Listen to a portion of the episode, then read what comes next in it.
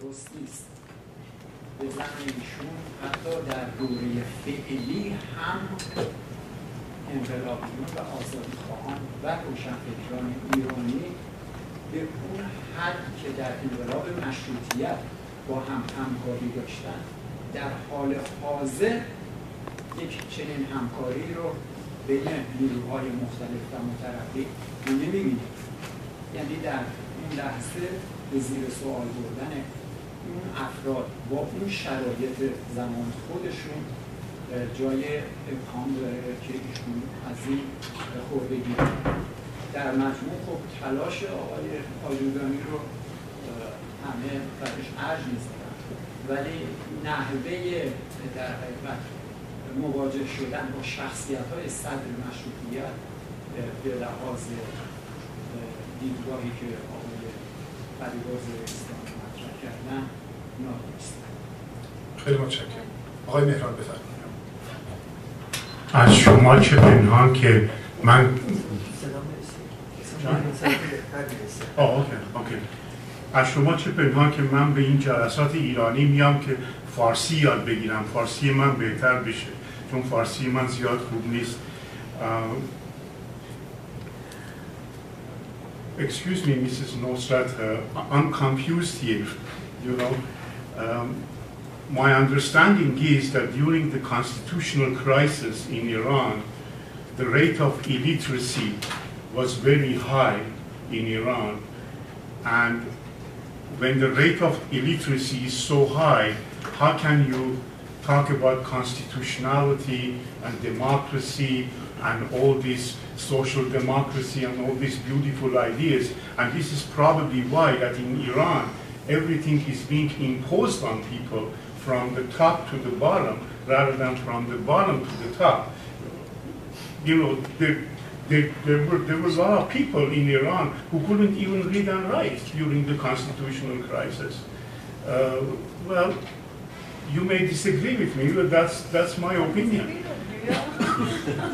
this is not... And then you talk about crisis in modernism. Can you explain that to me, please? About the crisis in modernism? سوالتون هم شد؟ مرسی شما می‌خواین جواب جوابی دارید که بدید من جوابی دارم فکر ایشون باید بدن جواب چون ما نمی‌تونیم بگیم که امروز در جامعه ایران تناقض بسیار زیادی وجود داره و انقدر از فاصله بین بالا و پایین هست و بیسوادی هستش که دموکراسی چه بحثی است. در 150 سال پیش بحثی اصلا مشروط سخنانی به این گستردگی در مبحث آزادی بیان می‌کنن مبارزه می‌کنن و خون براش میریزن. پس چطوری می‌تونیم ما در امروز ایران امروز بحث مدرنیته و آزادی و دموکراسی نداشته باشیم؟ ما حقمون ملت ایران مونده که سالهای پیش به این مسئله برسیم. حداقل می‌تونیم بگیم که در سی سال گذشته که از انقلاب 57 میگذره این حق ما ضایع شده است. مردم ایران این استطاعت رو داشتن که در سال 57 واقعا وارد مرحله دموکراسی بشن. اگر چیز دیگه ای بر مردم پیش آمده است خب I'm talking about illiteracy in Iran.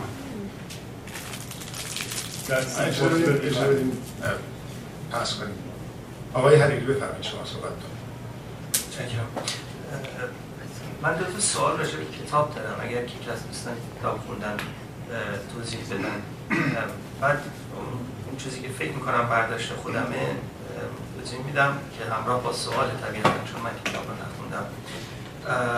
شما چندین بار در طول کتاب اشاره کردیم به نقل از کتاب که اشاره کردیم روشنفکران عرفگرا و روشنفکران مذهبی. تقسیم بندی که اماد هم اشاره کرد روشنفکران عرفگرا روشنفکران مذهبی روحانیون که اون روحانیون هم تقسیم بندی شد. لطف میفرمایید. از این روشنفکران عرفگرا و مذهبی چند تا نام ببرید که چه کسانی در چه کاتگوری قرار می‌گرفتن. من ممنون میشم. به نظرم فکر کنم کمک می‌کنه. اگر که سری می‌تونید بگیم بگید. اگه نه که من ادامه بدم. ببینید روشنفکرانی که در اون موقع بودن یک تیپ از آخوندا بودن. پدر بزرگ من آخوند ملا کاظم خراسانی. ایشون آیت الله بوده فتوای قتل عاشق فضل هم داده. این جزء آخوندای چی بوده؟ روشنفکر بوده. اما آیت الله بوده. یعنی من نه اقرار به زلیشان استاد می‌دونم خودتون دارم بعد بعد یک سری روشن فکرانی هستن که دارای نهله بیلیف یا باور مذهبی هم هستن اما نه به حد اون آخوندهای واپسگرا. مثلا ملک المتکلمین هست سور اسرافیل هست جانگیر خان. ارز کنم حضورتون که خیابانی مرحوم خیابانی. کسروی. آسید جمال اصفهانی. آسید جمال اصفهانی. یه مساوات هم بود. استاد بازم بودن. سری مساوات. حتی خود ملکم خان و خود آقای آخوندزاده هر دوشون عرفگرای من خب نه نه نه این در زمان چیز که نبودن دیگه. در ملکم خان تا چند سال بعد از مشروط هم که ایشون زنده بود. اون تا دو سال بعد بوده. ولی فدلی خان آخوندزاده که به دست ولیعهد کشته میشه. آیا که شما می‌خواید توضیح بدید. سوال بعدی یک قسمتی از صحبت هایی که نقل کردین از کتاب خانم یه جاش فرمودیم که این تناقض منجر به حکومت جمهوری اسلامی شده امروز. این رو من نفهمید نه. ببخشید من شما نقل کردین از یعنی به هیچ وجه من وجود هیچ جمله خانم من متوجه هستم. شما کتاب رو برای من توضیح بدین که توی این کتاب چجوری این نتیجه گیری کرده. من متوجه نشدم ارتباط این دوتا رو. من اصلا متوجه نشدم. حالا من وقت دارم هنوز که صحبت هم کنم اگه می‌خوای جواب این سوال تو بگیری اگر می‌خواین صحبت جواب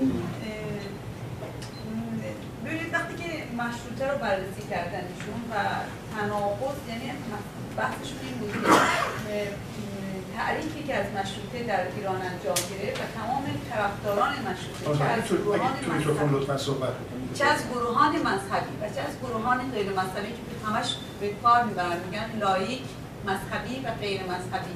آنچه رو که از مشروطه تعریف ارائه دادن و براش مبارزه کردن اون مشروطه واقعی نبود. و این عدم توجه به واقعیت های اصل مبارزه رو در این می‌بینن این تناقض که همه چیز رو تعریف بر اساس زمینه می‌کنیم. یعنی ما مشروطه رو مشروطه ایرانی ساختیم و این مشروطه واقعی نبود. و در اصل شاید منظورشون این باشه که بخش عمده به قول معروف روحانیت و نقش روحانیت رو و مذهب رو در جامعه ایران همیشه با چیزی که باور و نوگرایی خاصی می‌کنیم برجسته تر کردیم.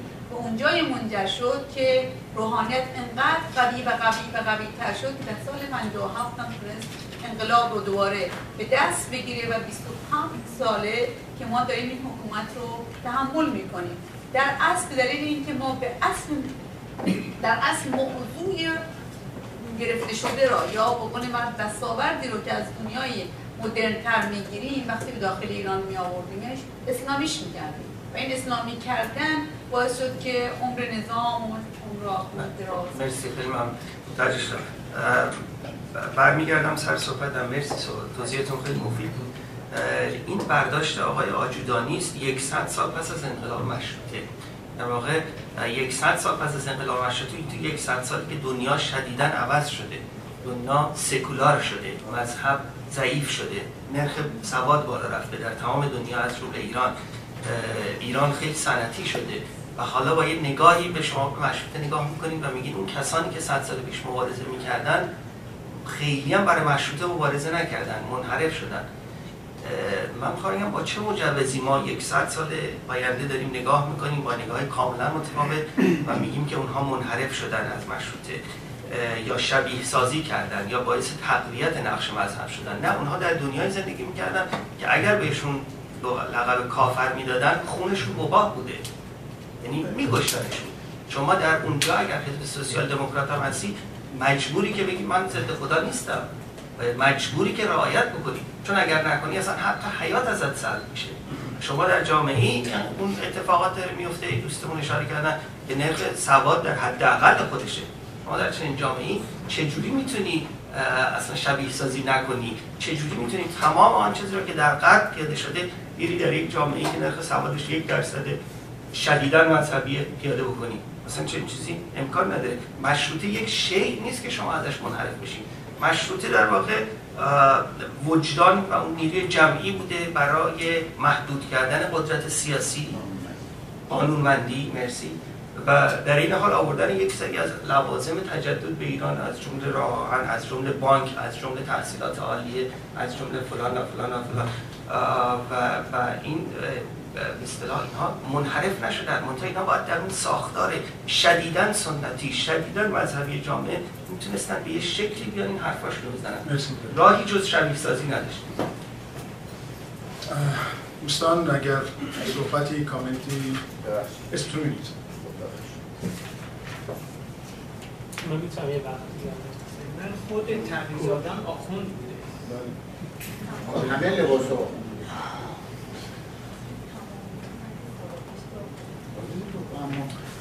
خب من به خودم یه نوبتی دادم اینجا یه دو دقیقه.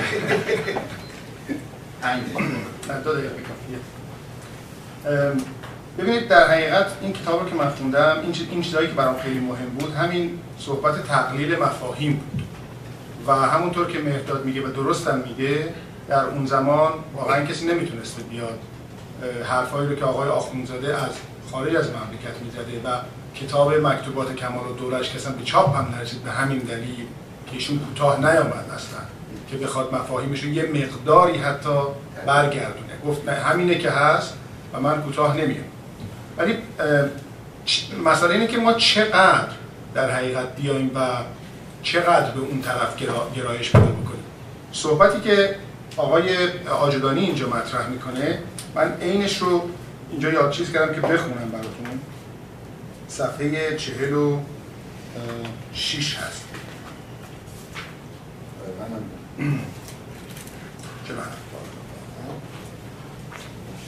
این میگه که آخونزاده صریحا به این موضوع اشاره و انتقاد می‌کند که رساله‌ای که شما از اروپا آورده اید آورده بودید به آقای مستشار دوله داره میگه. برای اینکه آقای مستشار دوله کتاب یک کلمه رو نوشته و اومده از آیات و احادیث و غیره آورده به خاطر اینکه این یک کلمه رو و اون قوانینی که آورده بگه اینا با شریعت اسلام می‌خونه. هم به اصطلاح همگونی داره. ایشون اومده آخونزاده صریحا به این موضوع اشاره انتقاد می‌کند که رساله‌ای که شما از اروپا آورده بودید و جمیع آیات و احادیث را نیز به تقویت مدعای خود در آن رساله دلیل شمرده بودید نتیجه خیالات اروپاییان است. مگر کافه مردم آیات و احادیث را می‌فهمند. مگر چاره این کار آیات و احادیث است؟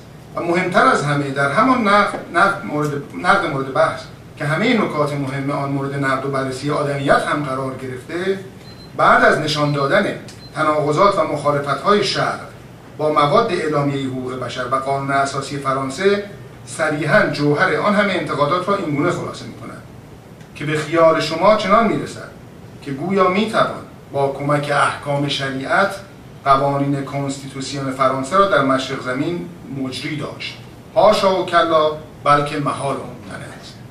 یعنی اینجا یک سری مفاهیم اساسی و اصلی که تقلیل پیدا می‌کنه یه مقدار مشکل برای ما ایجاد می‌کنه. مثلا فرض کنید مسئله دموکراسی. دموکراسی میشه امرهم شورا بینم.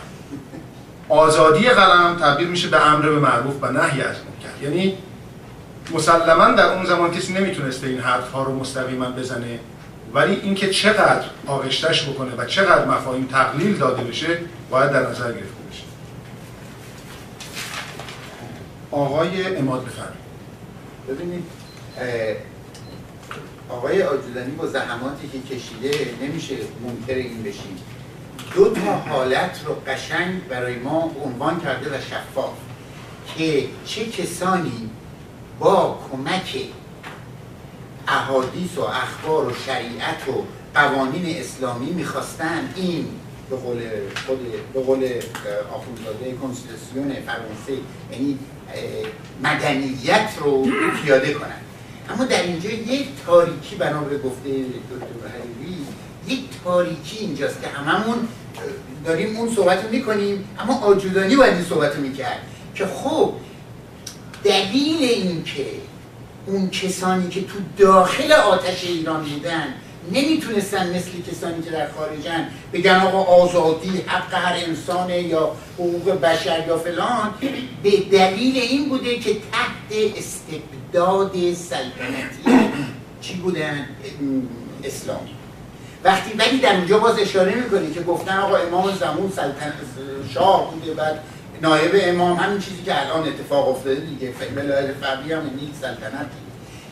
این, این در اینجا نگفته اینو حالا هممون ما می‌خوایم اینو می‌خونیم بعد می‌رسیم هی می‌خوایم برسیم به جایی که به که آره آقا این کار مجبور بودن این کارو کنن. اگه نمی‌کردن سرشون به باد می‌رفت. آقا خان آقا خان کرمانی رو ناصر شاه ولیعهد بوده. توی یادداشتاش میمیسه با دست خودم این تبارک نم این محدور و دم رو خفه کردم به جا انداختم. خب ببینید این برای اینکه این چیزایی که گفته همه برخلاف اسلام هست آقای کوباش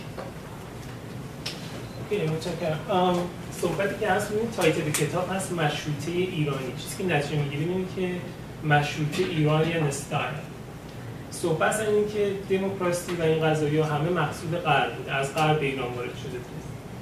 حالا نکته که هست اینه که ما چجوری این رو اتخاذ بکنیم چجوری به این برسیم تا کجا پیش بریم در چه زمینه های تغییر بکنیم. صحبتی که مطرح شده که سخنان تغییزاده بود که یه سخن به اصطلاح معروف که بزرگی داره از خودش که میگه که ایران باید ظاهرا باطنا جسمن روحا فرنگی ما شود. این گفته خیلی بزرگیه. ولی در این حال برداشته که ازش میشه می‌تونه خیلی ضد و نقیض باشه. در واقع در زمان خودش حتی امروز خیلی جنجال برانگیزه خیلی خیلی هیجانیه. مثلا نظر چند نفر دیگر رو مثلا مطرح می‌کنم اینجا. مثلا مشفق کاظمی میاد میگه که حرف تقیزاده از این نظر درسته که برای اینکه مقابله بکنیم با سیاست استعماری ممالک اروپایی همین ممالک دموکراسی دارن. برای اینکه با اونو باید بتونیم مقابله بکنیم باید که از نظر روحی از نظر فکر کردن و از نظر استقامت در کار رو نمی‌دونم ابداع و ابتکار و همه اینا مثل اونا بشیم افراد دیگه اومدن مثلا نتایج دیگه گرفتن. یه گفتن نه ضعف ما توی صنعت و تجارته. مثلا علی نوروزی میگه ما باید توی زمینه صنعت و تجارت اول مثل غربیا بشیم که بعد بتونیم سیستم فکری و نمی‌دونم نظام اجتماعی اونها رو تقلید بکنیم. احمد فرهاد میگه که نه ما اصلا از نظر روحی انگار مسئله داریم. مثلا آموزش نمی‌دونم موسیقی و ورزش و اینا جزء تربیت آموزش و پرورش ایران نبود. میگه اول بعد اینا رو در خودمون ایجاد بکنیم از روحی به اون درجه و ظرفیت برسیم و بعد گام های بعدی برداریم فکر کنم یه مقدار صحبتی که میشه سر که تا کجا باید پیش بریم؟ از کجا باید شروع بکنیم تا بتونیم به اون مقصد نهایی که دموکراسی و آزادی برسیم؟ خیلی ممنون سعید جان بفرمایید. من در دو تا کرد توضیح بدم. اون چیزی که بلندتر بفرمایید که آجورانی اینجا مطرح می‌کنه در واقع انتقاد می‌کنه به روشن فکران که در واقع رهبران فکری جامعه هستن. و انتقادش به این روشن فکران این هستش که اینا در واقع به جای روشن کردن ذهن مردم دنبال آخونده افتادن. از ریشه قضیه شروع کنه من یه دو سه تا از این رو از صفحات مختلف می‌خونم. اول از صفحه 48 فرق فیلسوف ایرانی رو با فیلسوف اروپایی توضیح میده به زیبایی. میگه عرفای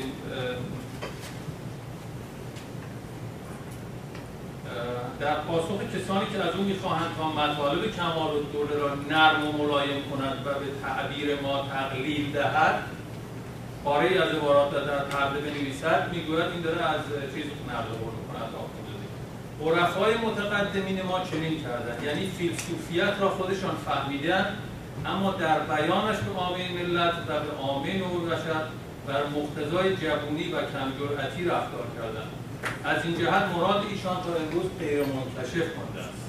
اما حکمای اروپا مثل ولتر فرنگی و بوغل انگلیسی و دیگران آنچه را که خود فهمیدند به عامه مردم نیز بر طبق ادراک خودشان در کمال سراحت و بدون جبن و حراس و بدون پرده پوشی و سرپوشی فهمانده بنابراین انتقاد می‌کنه به روشن فکران و باز این بحث رو ادامه میده که چجوری روشنفکران ایرانی در دوره مشروطه به دنبال در واقع آخوندها افتادن و با نامه های متعدد این تناقض رو کاملا رو نشون میده که اینا نامه می نوشتن به این آقایون میرزای شیرازی رو میگه خود همین آقای ملکم خان نامه نوشته به میرزای شیرازی و تشویق کرده که بفرمایید جلو این کارا رو اینا کیا بودن؟ اینا همون روشنفکران سوکال غیر مذهبی و سکولار ما بودن. در این حال یه دونه کوتیشن میاره از مجد الاسلام کرمانی که زمانی رئیس طلاب حوزه اصفهان بود. و از مشروط خواهان به نام این دوره. و از اهل علم بوده خودش به قول معروف آخون بوده. در این ارتباط می نویسه ورود آنها روحانیون به مجلس دو عیب بزرگ داشت.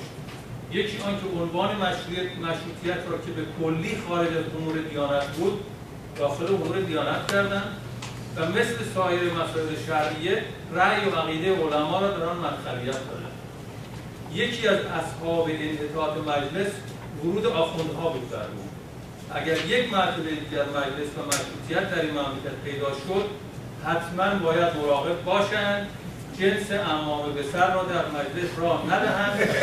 اگرچه به عنوان وکالت هم باشد. در آینده. یعنی اون چیزی که آجودانی داره میگه ایناست این نکات هست. از روشن فکر به عنوان رهبر فکری انتظار داره که مسائل رو مطرح کنن و در واقع دنبال رو نباشن. آقای سوال من از کسایی که کتاب خوندن آیا به نظر شما روحانیت طرفدار مشروطه و روشنفکران طرفدار اسلامی کردن مشروطه مانع اساسی برقراری مشروطه در ایران نبودن؟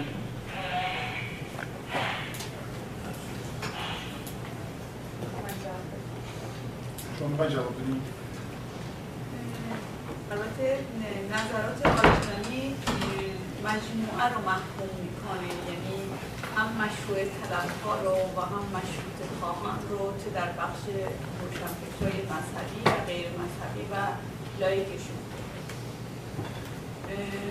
و این رو هم توجه داره که عمده تقصیر رو در به سهم مشروط طلبان و مبارزان, مبارزان راه مشروطه می‌دونه تا استبداد حاکم. که عمل کردی که اونها دارن. و مخصوصا گروه های رو یعنی سوسیال دموکرات ها حزب دموکرات اینها رو نقششون رو خیلی برجسته می‌دونیم. به نظر من شاید به دلیل اینکه اونها به نوعی بخشی از مردم رو رهبری می‌کردن. یعنی پایگاه مردمی داشتن برخلاف اینکه انتقاد می‌کنه و معتقده که چطور میشه در زمانی که برای نمی‌دونم باز کردن یک بانک باید از آخوند اجازه گرفت آمد صحبت سوسیال دموکراسی کرد و خیلی شعارهایی رو که به هر در جامعه پیشرفته داره داده میشه مطرح بشه انتقاد می‌کنه.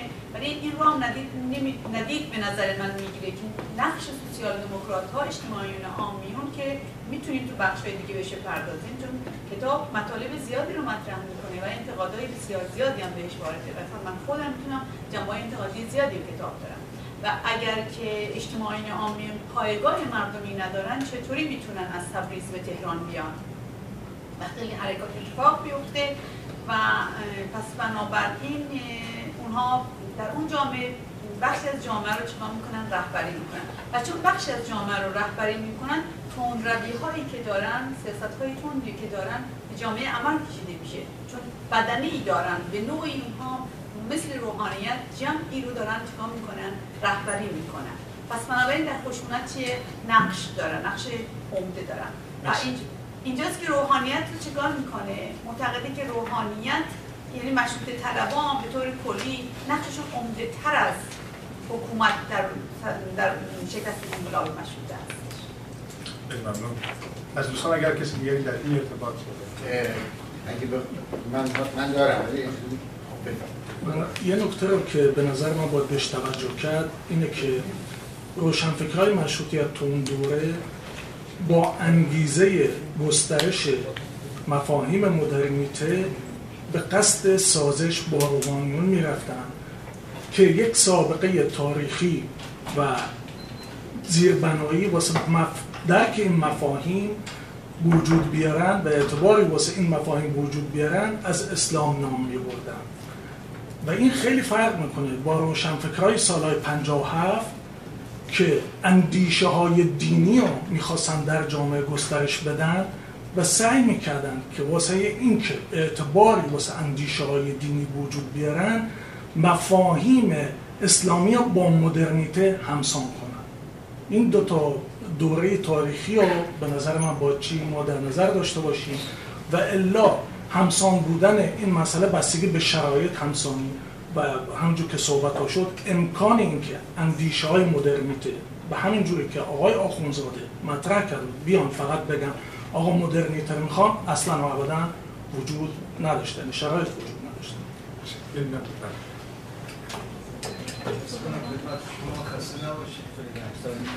این داستان التقاطی بودن فکر می‌کنم اون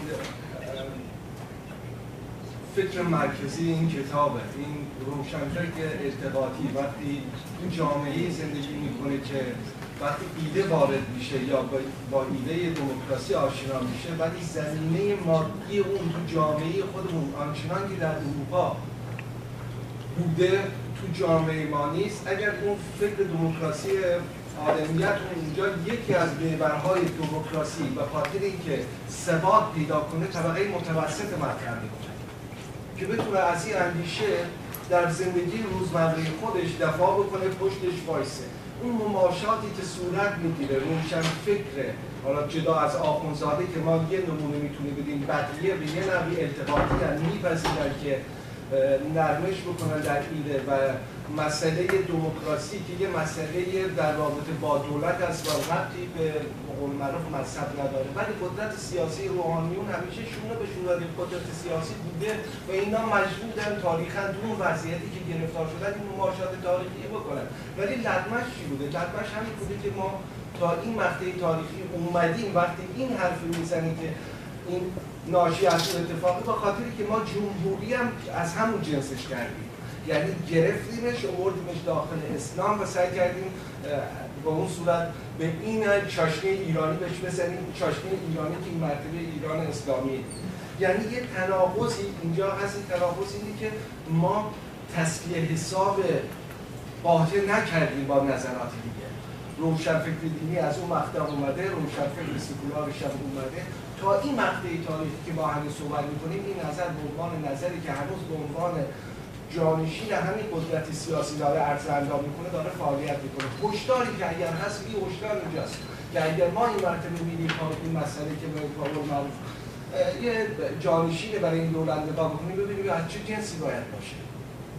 یعنی پاسخ به این مسئله که آیا مثلا این انقلاب اگر شکست خود علت شکست چی بود؟ تناقض تاریخی در چی بود؟ خواستا انباش شده از پایین هستشون ولی اون بالا چه اتفاقی میفته؟ این تناقض کجا؟ تاریخا از کجا میاد؟ و بتونیم اینو نقد بکنیم در حوزه نظری و یه بار شفاف رو به جامعه صحبت بکنیم در شرایطی که اون طبقه متوسط ما امروزه داره. مرسی من فکر می‌کنم که من فکر می‌کنم که مهم این تلاش که در ایران برای تجدد و آغاز پروژه دموکراسی و مدرنیته بود رو با پروژه غرب مقایسه بکنیم برای اینکه زمانی که ما داریم فیلسوف ایرانی رو با فیلسوف غربی مقایسه می‌کنیم در پایان قرن 19 و قرن 20 بیش از 200 ساله که از پروژه مدرنیته در غرب گذشته. و اگر که ما می‌خوایم یه مقایسه بین فیلسوف ایرانی و فیلسوف غربی انجام بدیم باید با فیلسوف غربی قرن 17 هم انجام بدیم و نه فیلسوف غربی قرن 19 هم. و اگر همچین مقایسه ای هم انجام بدیم و با لاک شروع بکنیم که آغاز پروژه مدرنیته رو در غرب پایگذاری می‌کنه لاک ابتدای حرفش با رد مذهب و با رد خدا نیست و حتی سلطنت رو به یه گونه می‌خواد توجیه بکنه ولی در بین اون بحث دموکراسی رو مطرح می‌کنه. وقتی به روسو می‌رسیم روسو میاد دموکراسی حقوق مدرنیته حالا مدرن کامل نبوده ولی به هر حال میاد اینا رو مطرح می‌کنه ولی در نهایت میگه که برای مردم ما ما باید به یه ببخشید من نمی‌تونم به یه لجیسلیتوری نیاز داریم که تمام این حرفای فیلسوفان رو در زبان خدایان بذاره و به مردم بگه تا بعد از سالها و سالها اگر که این سیستمی که ما ایجاد کردیم از بین رفت تازه مردم می‌تونن به این برسن که این حکمتی که اومده از حکمت اون فیلسوف بوده و نه از حکمت خدا. بعدنی که حالا این سالها می‌ذاره من نمی‌دونم سطح تقلیلی که در ایران اتفاق افتاده به چه صورت بوده شاید واقعا بیشتر از سطح تقلیل بوده که در غرب اتفاق افتاده. ولی نهایتا وقتی به قرن 19 هم میرسیمه که فیلسوفرهای مثل مارکس و نیچه داریم که میان میگن این پروژه دموکراتیکی که این همه سال داره اتفاق میفته نهایتا فرزند کریسچیانیتی بوده. قرن 19 هم نیچه میاد این انتقاد رو به دموکراسی و مدرنیته می‌کنه که مدرنیته چیزی به غیر از سکولار کردن و نشرالایز کردن کریسچیانیتی و ارزش های کریسچیانیتی نبوده. و خب میشه الان اگر بیش از 100 سال از مشروط گذشته نگاه آجودانی رو نگاهی مثل نیچه بدونیم که این پروژه مشروطه رو فرزند اون اسلام بوده. ولی آیا از ارزش این کار میکاهه؟ قطعا نمیکاهه به خاطر اینکه به نظر من برخورد تاریخی که آجودانی به این قضیه داره فقط در جهت توضیح تاریخ نیست. یک دیدگاهی بعد در پایان صد سال به ما میده. یه ایج رو سامات می‌کنه و در مقابل یه دیدگاهی میده برای ما برای آینده. نه اینکه فقط نقد گذشته باشه. مرسی. آقای ایمان. اصلا که برگردیم به سوال آقای منصورزاده. در دوران قاجار در اثر تماس بیشتر ایران با جهان غرب بست و گفتمان تجدد که با سرعت از غرب به سایر نقاط جهان از جمله آسیا در حال گسترش بود به ویژه در اثر همسایگی ایران با روسیه و عثمانی. این دوتا خیلی مهمه و پیوند ایران با مصر و هندوستان و آگاهی از رویدادهای سیاسی و اجتماعی ژاپن و چین که در همون موقع در حال تکفین بوده اقشار نوگرایی در ایران پدیدار شده که خواهان تحولات پایه‌ای در ساختار قدرت بودن قدرت ها اقتدار چیزی که در اون موقع بوده. بر اساس جدایی دین از دولت. توجه کنید مثلا 120 سال بعدش دوباره همون شده که دین و دولت یکی شده. ولی در اون موقع خواستار ایرانی های که دنبال نوگرایی بودن و نجات ایران جدایی حکومت قانون مردم سالاری ایجاد یک حکومت مرکزی قوی و کارآمد و نوسازی همه جانبه ایران بودن. همزمان بخش بزرگی از نیروهای مذهبی که عمدتا دارای پایگاه سنتی هستند. ما اصلا نمیشه نادیده بگیریم که بگیم که مثلا خیلی خوب ما الان نوگرا هستیم مدرنیتر الان داریم. یک سنتی قوی از زمان موبدان موبد تو ایران بوده و الان هم هست. هیچ اصلا فرق نمی‌کنه. تو هر کدوم از ماها ایرانی ها یه شاه کوچولو یه دونه آیت الله کوچولو خوابیده. هر موقع که وقتمون بشه یکی از این دوتا میاد ورزندان می‌کنه Not in me. بخش بزرگی از نیروهای مذهبی که دارای عمدتا دارای پایگاه سنتی دلیل گسترش سریع قدرت اقتصادی سیاسی فرهنگی غرب دلناگران سرنوشت کشور و موقعیت اجتماعی و سیاسی خود بودند به صف منتقدین سلطنت استبدادی و خودکامه پیوستند تا پایان قرن 19 هم روابط روحانیون با سلطنت عمدتا بر پایه همکاری بوده. اما در اواخر سده 19 هم برداشت روحانیت از پادشاهان قاجار به تدریج دگرگون میشه به صورتی که در این دوره روحانیون فکر می‌کردن حکومت قاجار که حکومتی که با نام و داره همکاری آقای من یه نکته رو می‌خواستم عرض کنم که در حداقل از زمان قاجار در ایران و در زمان مشروطیت دو تیپ بودن که باسواد یکی شاهزادگان بودند و منصوبین به حکومت و یکی هم روحانیون. خب شاهزادگان که معلومه ناچار بودن که از شاه تبعیت بکنن و با نوگرایی کاری نداشتن روحانیون واقعا در اون موقع مورد اعتماد مردم یعنی در دل مردم جا داشتن همیشه سپری بودن در برابر مظالم سلطنت و استبداد. به همین جهت توی اینها کسانی پیدا شدن که اصولا نسبت به حاکمیت دین در همون روزها هم ایراد داشتن. من اسم یادم رفته اسم اون کسی که از علمای معروف بود. دوست من مرحوم عبدالهادی حائری در کتاب تشیع و مشروطیت اسم اون رو آوردن. استاد مثل که از در جنابالی یادتون باشه که یک رساله نوشته در مورد مشروطیت و دفاع کرده از مشروطیت. در نجف هم بوده. اگر که دوستان بخوان من ممکنه جلسه آینده بیارم اون چیز رو کتابشو دارم تشریح و مشروطیت تحقیق هم که عرض کردم او هم جز روحانیون بوده در سطح پایینتر و چنان کسی بوده که حتی کلاه سر رضاشاه هم گذاشت.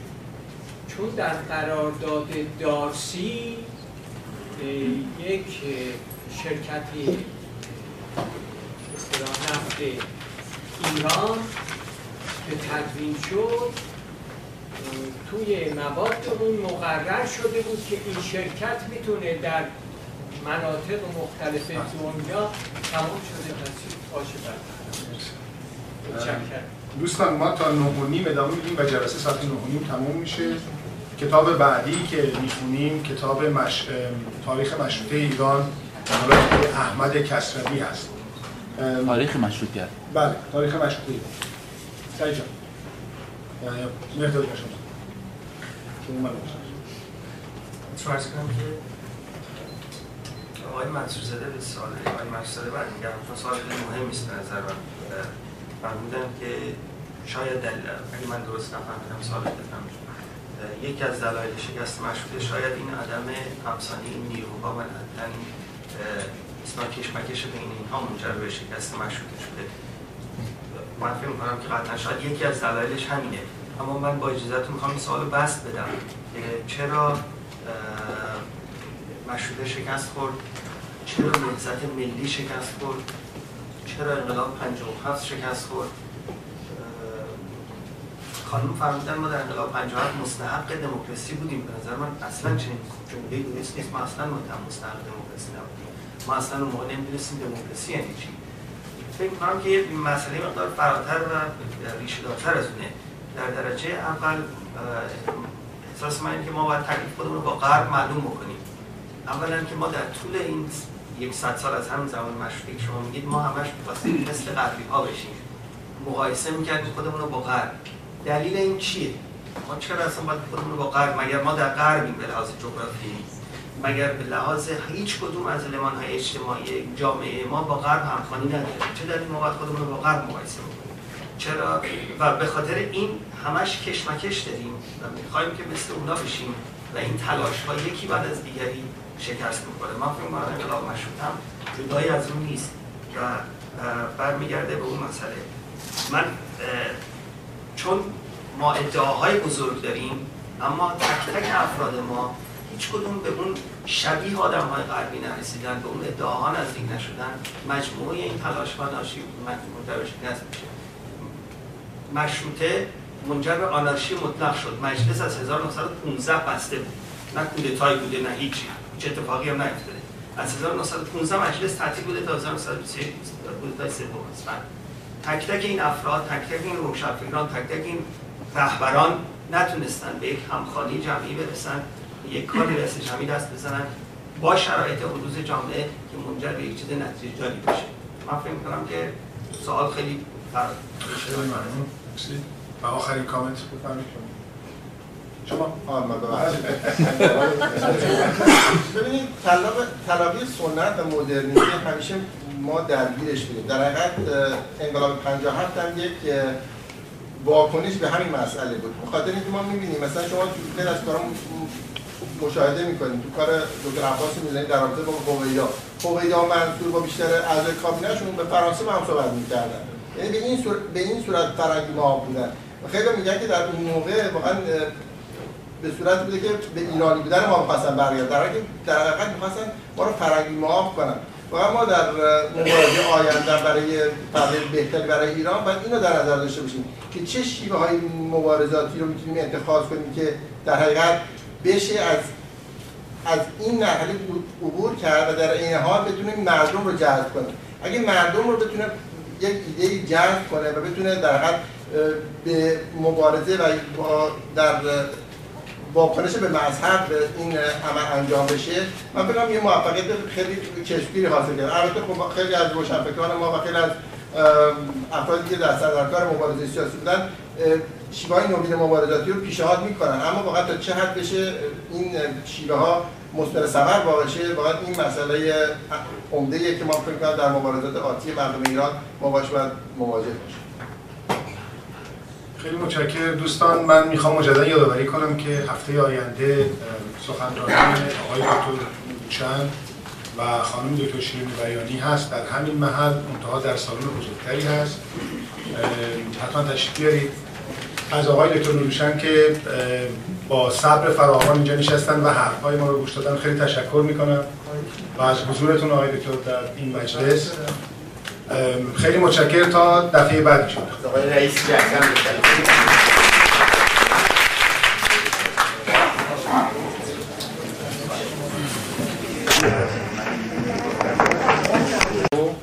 از دفعات پیش بیشتر باشه. در ضمن من حالا هر کسی ما امروز یک دو مهمان عزیز داریم اینجا. یکی آقای دکتر محمد علی اسلامی ندوشن هستن که از ایران تشریف آوردن و هفته آینده یک اصطلاح سخنرانی ایشون دارن به نام ریشه های مشروطیت ایران. و همینطور خانومشون خانم دکتر بیانی در مورد ملک المتکلمین و ادبیات سیاسی انقلاب مشروطیت صحبت می‌کنن. من با خانم دکتر که صحبت می‌کردیم نشسته بودیم با آقای صحبت می‌کردیم ایشون گفتن که گفتم به اصطلاح تایتل بحثتون چی خواهد بود؟ گفتن که ملک المتکلمین ادبیات سیاسی. بعد گفتم که اتفاقا ما حیات یحیی رو که داشتیم میخوندیم مرگ به اصطلاح اون قتل ملک المتکلمین همراه با جهانگیر خان رو اونجا خوندیم و خیلی غم بود واقعا. و بعد ایشون گفتن که خود خانم دکتر برنی نوه ملک المتکلمین هستن. یعنی پدر بزرگشون میشن بنابراین گفته های بسیار ارزشمندی خواهند داشت که هفته آینده به اصطلاح مطرح بکنن. پستر این هم اینجا هست که می‌تونیم برداریم. کتاب با توجه به اینکه خیلی از دوستان خواستن آه مهمان دوم بخش من معرفی نکردم. استاد نامی هستن اینجا که امروز ما انتظارشون نداشتیم خیلی خوشحالیم تشریف آوردن و امیدواریم که جلسات بعد رو هم تشریف بیارن. محل سخنرانی هم نداشتید محلش رو اینجا نوشته. چرا نورسیور این سالن بزرگی هم اینجاست که سالن بزرگتری. سالن بزرگتری دوستان معتقد بودن که ما مشروطه رو هنوز ادامه بدیم. یعنی یک مقدار دیگه راجع به مشروطه بخونیم. برای همین تصمیم گرفته شد که ما کتاب بعدیمون تاریخ مشروطه آقای احمد کسروی باشه. که به دلیل اینکه این کتاب در حدود 900 صفحه است احتمالا در دو یا سه قسمت این بخواهیم برای این تاریخ برای این کتاب بعدی کتاب تاریخ مشروطه آقای کسروی است. همونطور که همه اطلاع دارن ما ده دقیقه اول رو اختصاص میدیم به یک معرفی یک کتاب که هر کدوم از دوستان علاقمند باشن می‌تونن اصطلاحا این کتابی کتابی رو به دلخواه خودشون بیان معرفی بکنن. هیچ دلیلی هم نداره که راجع به مشروطه باشه یا تاریخ باشه یا هر چیزی. می‌تونه راجع به هر چیز دیگری باشه. بنابراین امروز آقای اماد لطف کردن یک کتابی رو آماده کردن که راجبش صحبت بکنن و هر کدوم از دوستان که می‌خوان این کار رو بکنن یا به ما ایمیل بزنن یا چون ایمیل خود کانون کتاب هست می‌تونید ایمیل بزنیم و بفرمایید که مثلا چه کتابی رو می‌خواین معرفی بکنیم. ایمیل شما که وقت الان من این کاغذ رو میگردونم که هر کس که ایمیلش نیست اضافه کنه که بهش میده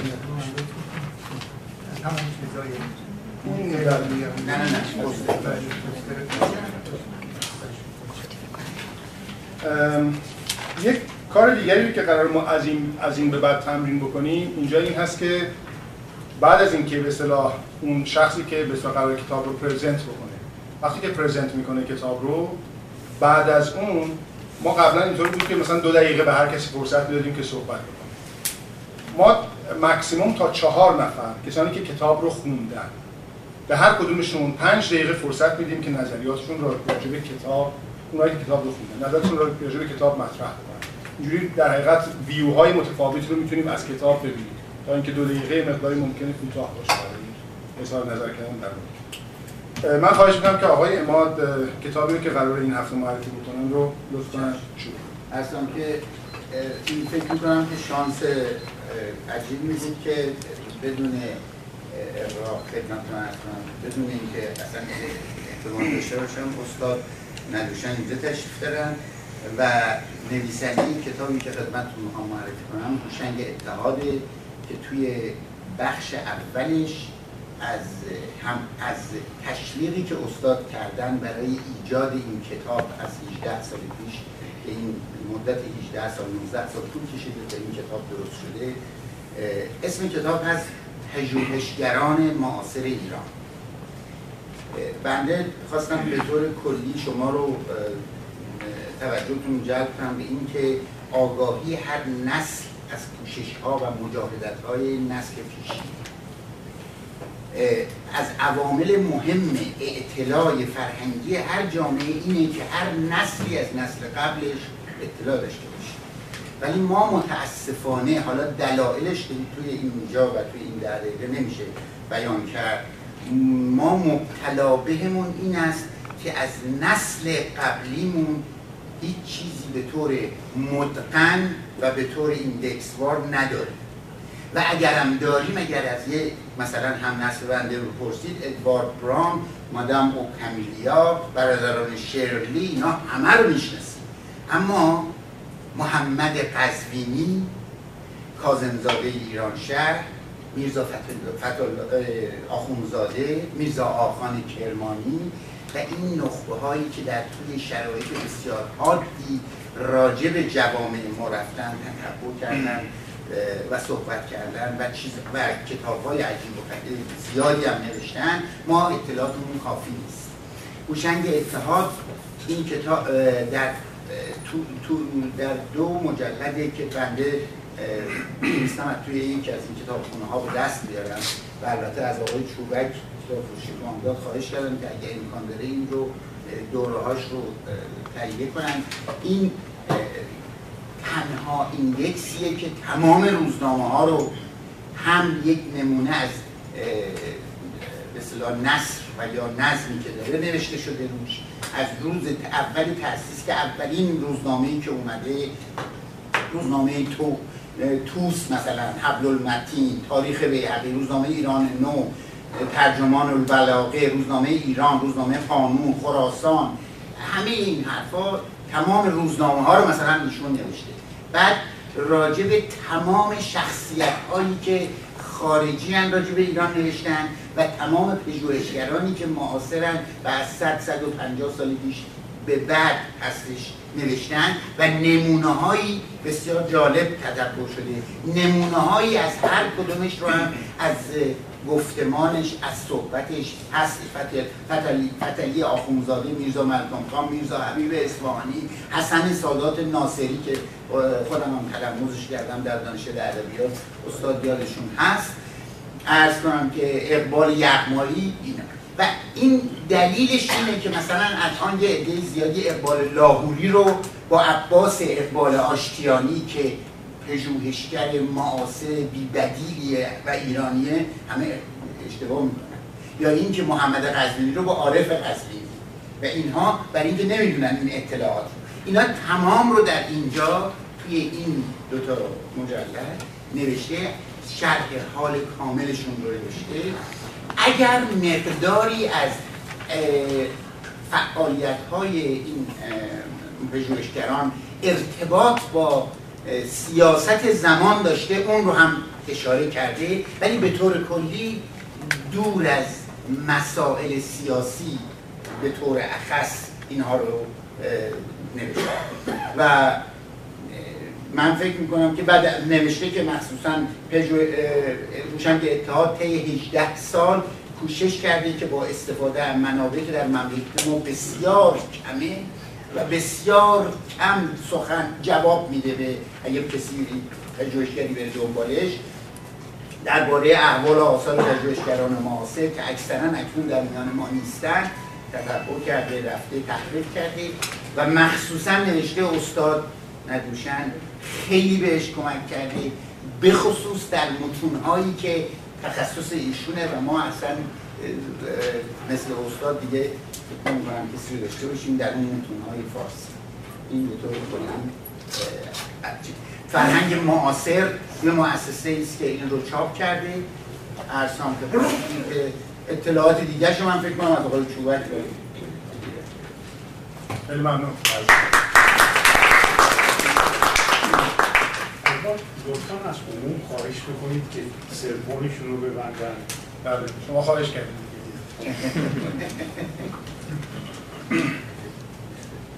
خب می‌رسیم به بخش دوم به اصطلاح برنامه که در حقیقت معرفی کتاب مشروطه ایرانی هست این جلسه رو البته این کتاب واقعا کتاب فوق العاده و کتاب یعنی در تحقیق در روش تحقیق در اسنادی که جمع آوری کردن و این اصطلاح چیز مدت زیادی روی این کتاب آقای دکتر آجدانی صرف کردن و خانم نصرت امروز این رو پرزنت می‌کنم بفرمایید.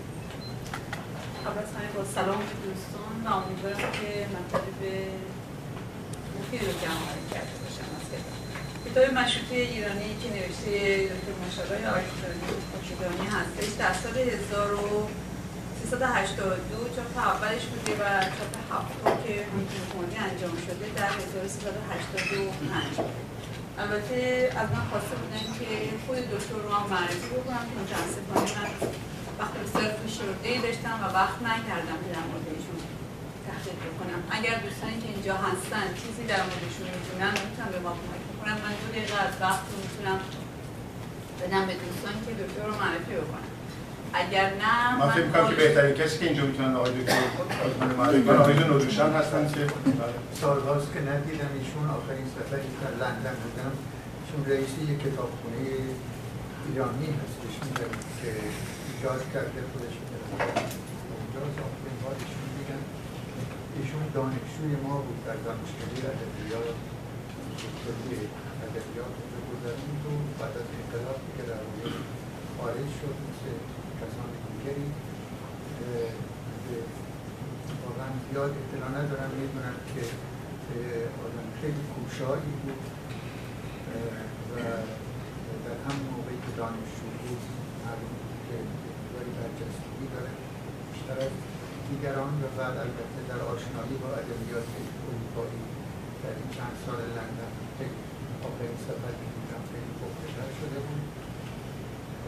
یک کمی سوسیالیست ها بود اون موقع دوره شاهی بود. شاگرد ما بود. هنوز انقلاب نشده بود.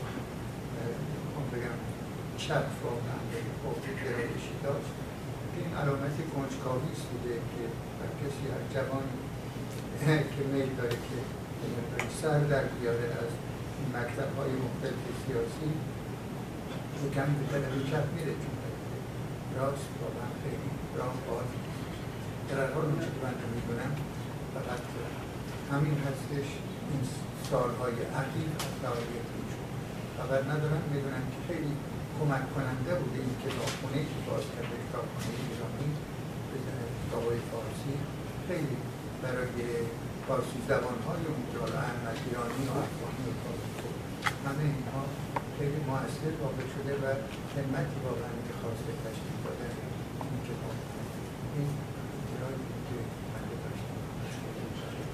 البته بعد از انقلابش رو من می‌دونم که تا سال 65 استاد استاد 65 رو من می‌دونم. استاد استاد ادبیات دانشگاه اصفهان بودن. و کلاساشون شلوغترین کلاس ها بود که حافظ شاهنامه سعدی رو ارائه می‌دادن و من افتخاری رو داشتم تو کلاساشون شرکت کنم.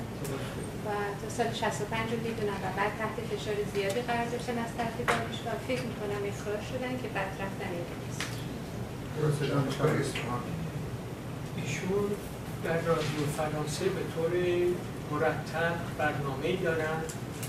که در مورد مسائل اجتماعی ایران و تاریخی و ادبیات ایران اطلاعات جالبی میدن. البته برنامه حدود ده دقیقه است ولی بسیار جامع و قابل استفاده. تشکر از در صورت من اینجوری آغاز می‌کنم که کتاب داره 19 بخش و یا فصل هستش که ده قسمت اول ساختار دو قدرت مسلط سیاسی و اجتماعی جامعه ایران رو در دوره قاجار یعنی ساختار قدرت سیاسی دین و روحانیت و سلطنت و عوامل رو به صورت مفصل بررسی می‌کنه. و در, در قسمت دوم به سرنوشت پرتناقض روشنفکران مشروط خواه و سرنوشت آزادی در ایران می‌پردازه که پس نخست ارتباط بنیادین داره. عمدتا دو قسمت در 25 سال آخر سلطنت شاه و بعد از آن تا تشکیل مجلس دوم ملی رو در بر. ایشان با روش تحقیق و پژوهش و بررسی بر اساس مستندات تاریخی مکتوب کتاب رو نوشتن و خودش میگه که هر پژوهشگری بنا به وسعت دانش و دید ویژه خود امور و وقایع را از زاویه خاصی بررسی می‌کنند و به نتایجی می‌رسد که اگر با آن دیگری شاید متفاوت باشد و اشاره به این نکته اساسی می‌کند که کتاب در مورد جایگاه و نقش افراد اخشار و گروه ها و نهادهای اجتماعی در انقلاب مشروطه دارای داوری خودش هست. و بر اساس جایگاهی که قرار می‌گیرد منظورش نویسنده است و از آن جایگاه به بررسی و تحقیق و ارائه نظر می‌پردازد. ایشان معتقد است که عصر قاجار عصر آشنایی جامعه ایرانی با مدنیت فرهنگ غربی است که کلمات و تعبیرات و واژگان تازه‌ای به زبان فارسی افزوده می‌گردد و هم مفاهیم کلمات و ترکیبات که کهن را دستخوش تحول و دیگرگونی‌های عمده می‌کند. و از همین روز که کلمات وطن، دولت، ملت، ملی، آزادی، حریت، مساوات و عدالت مجلس، قانون، حقوق و دهها کلمه دیگر از مفاهیم گذشته خود فاصله گرفته و دارای تعبیرات جدید می شود. و اغلب این مفاهیم مثل حکومت ملی، مجلس ملی و حکومت قانونی مشروطه در بستر تاریخ و فرهنگ دیگری منظورش غرب هستش والیده و شکل گرفته بود و در فرهنگ و تاریخ اروپایی معنای کم و بیش واضح و مشخصی داشت. انسان ایرانی بنا بر درک و شناخت و برداشت تاریخی خود و با تجربه زبانی خود آنها را تفسیر و تعبیر و بازسازی می‌کرد و سعی می‌کرد از قرابت و بیگانگی آن مفاهیم جدید.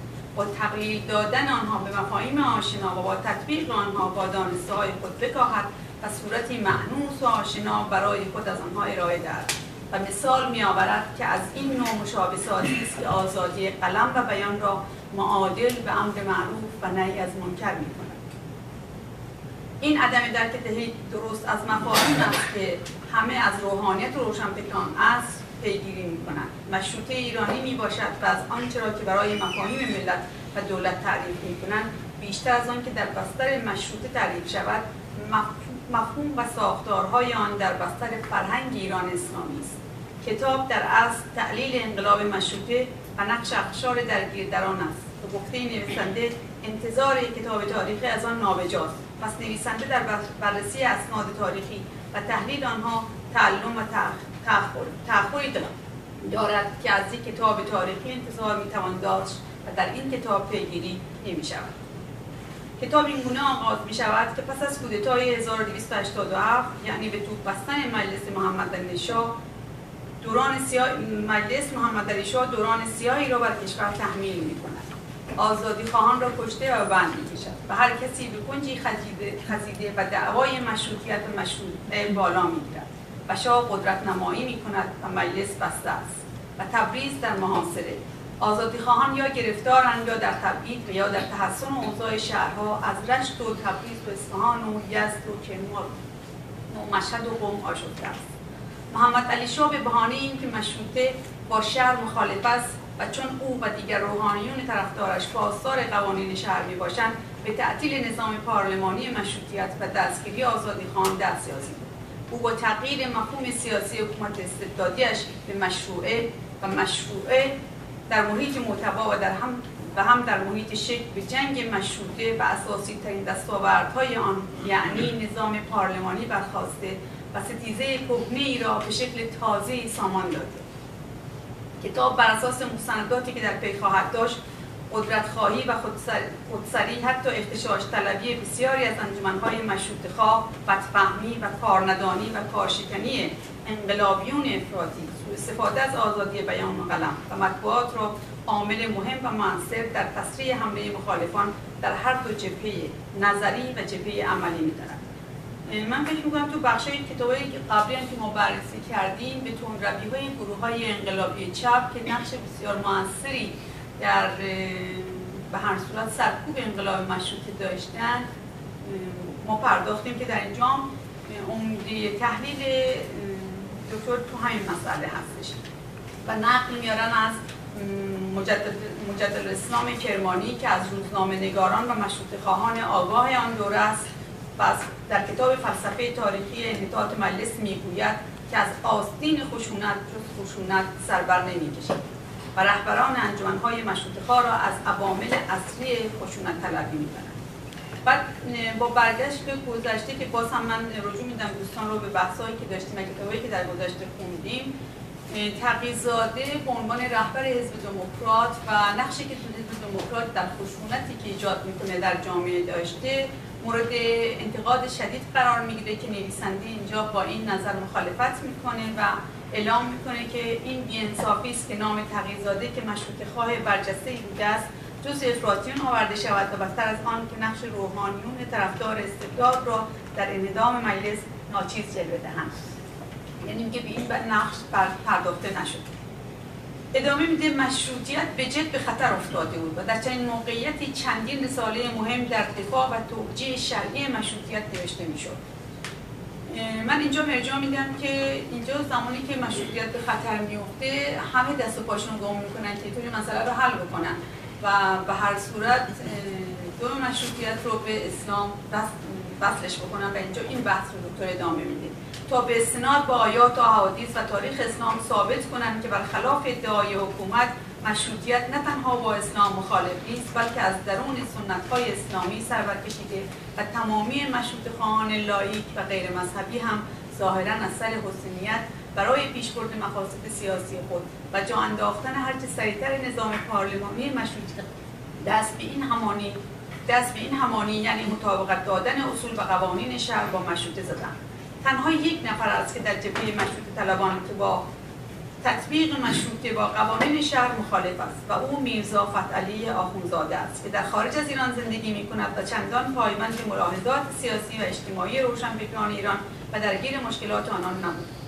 در نامه هایی که مورد مستشار دوله می نوشت به شیوه کار او در تطبیق آن که آن اصول با قوانین شهر اعتراض ها کرد و نکته ها گرفت. اینجا منظورش کتاب مستشار دوله به نام کلمه یا قانون بود که باز هم حیات یحیی مثلا بهش پرداخت و درگیری هایی رو که بین گروه های مختلف در رابطه موضوعی کتابش بود اونجا بررسی کرد و اینجا نامه هایی هستش از آخونزاده که اعتراض داره به بخشی از صحبت های مشار دوله در رابطه که کلمه رو به اسلام یک کلمه. یک کلمه. منظور یک کلمه کتاب من برای آشنایی با دیدگاه آخونزاده و معتقد است که قانون ملت است و ملت قوانین می نویسند بساط حکومت مطلقه و سلطنت ظالم را برمیچینند و بر اساس همان قانون دولت یا حکومت قانونی را به وجود بیاورند. چنین حکومتی از ملت جدا نیست و از طبقات مختلف مردم نمایندگی می کند و حافظ منافع ملت و استقلال کشور است. و همچنین او نقش مذهب و علمای آن را در جدایی ملت و دولت عمده می‌بینند این دیدگاه آخوندزاده به طور کلی در رابطه با به هر صورت شاید بگیم مشروطیت باشه. من از به خاطر اینکه کتاب مباحث بسیار زیادی رو مورد بررسی قرار میده مجبور میشم که از بعضی قسمت ها بگذرم و خیلی کلیشه یه چیزی رو بگیرم و برم به قسمت بعدی. در فصلی که در در تعریفی که می‌کنه از شیعه از حکومت میگه که در اندیشه شیعه مفهوم امامت و تداوم فیض نوبت در باطن امامت با وجود امام استمرار دارد و اگر حکومت به دست امامان شیعه باشد حکومتی عادلانه وگرنه حکومت غیر امام حکومتی قاسب و ظالم.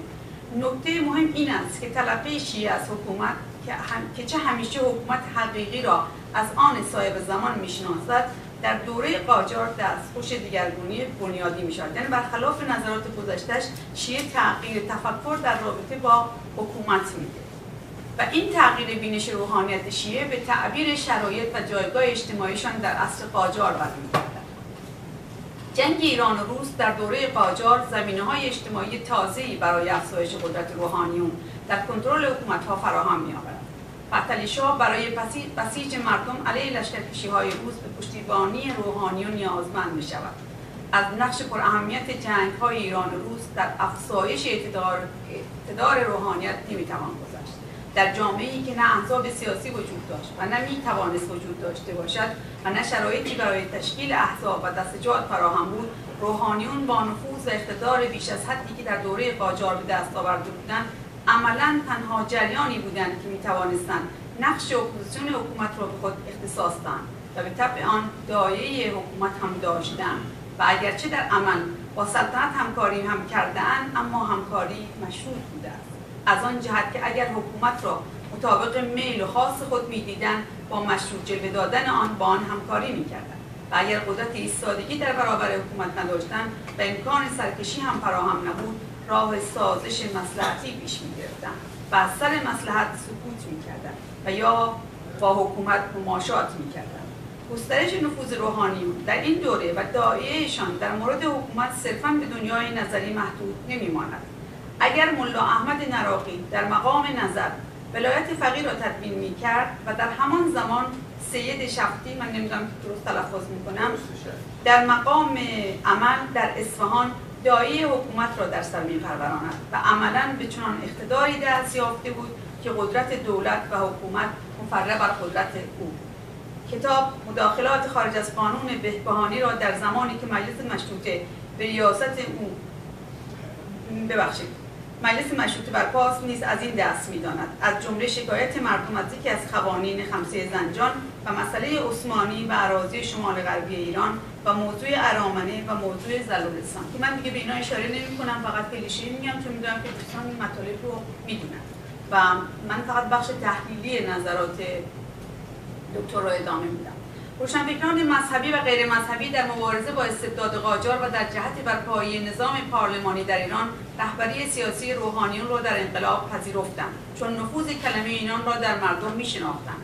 از یک سو مشروطیت و دستاوردهای آن را با موازین شرط تطبیق و مفاهیم اساسی آن را به مفاهیم شرعی تقلیل دادند و از سوی دیگر برای مشروطیت بخشیدن به خواسته مبارزات سیاسی خود در کنار روحانیون ایستادند تا کار مبارزه سیاسی را به پیش ببرند پس اینک نظام پارلمانی برقرار شده است. قدرت سیاسی و اجتماعی روحانیون چه روحانیون مشروط خواه و چه روحانیون مشروط مشروع خواه بر اساس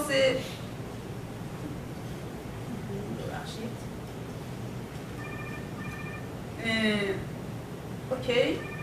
روشنفکران مذهبی و غیر مذهبی در اینجا درگیری پیدا می‌کنن با روحانیون و نفوذ سیاسی و مذهبی اونها که مسئله تازه رو به بار میاره و مشکل بزرگی رو بر سر راه انقلاب ایجاد می‌کند. برخوردهای روشنفکری آزادی خواهان و حتی معتقد مذهبی چون اعتشام السلطنه به بهانه اوج بحران شرع عرف به زبان دقیقتر بحران مشروطه ایرانی را به نمایش می‌گذارد و از طرفی دیگر جریانهای روشنفکری روشنفکری رو که نمایش دیگر این بحران بودند با حذف فیزیکی ترور ارهاب شرایط را چنان تغییر می‌دهند که حتی آیت الله بهبهانی را جان آیت الله بهبهانی بر سر این نوع کشمکش ها گذاشته می شود.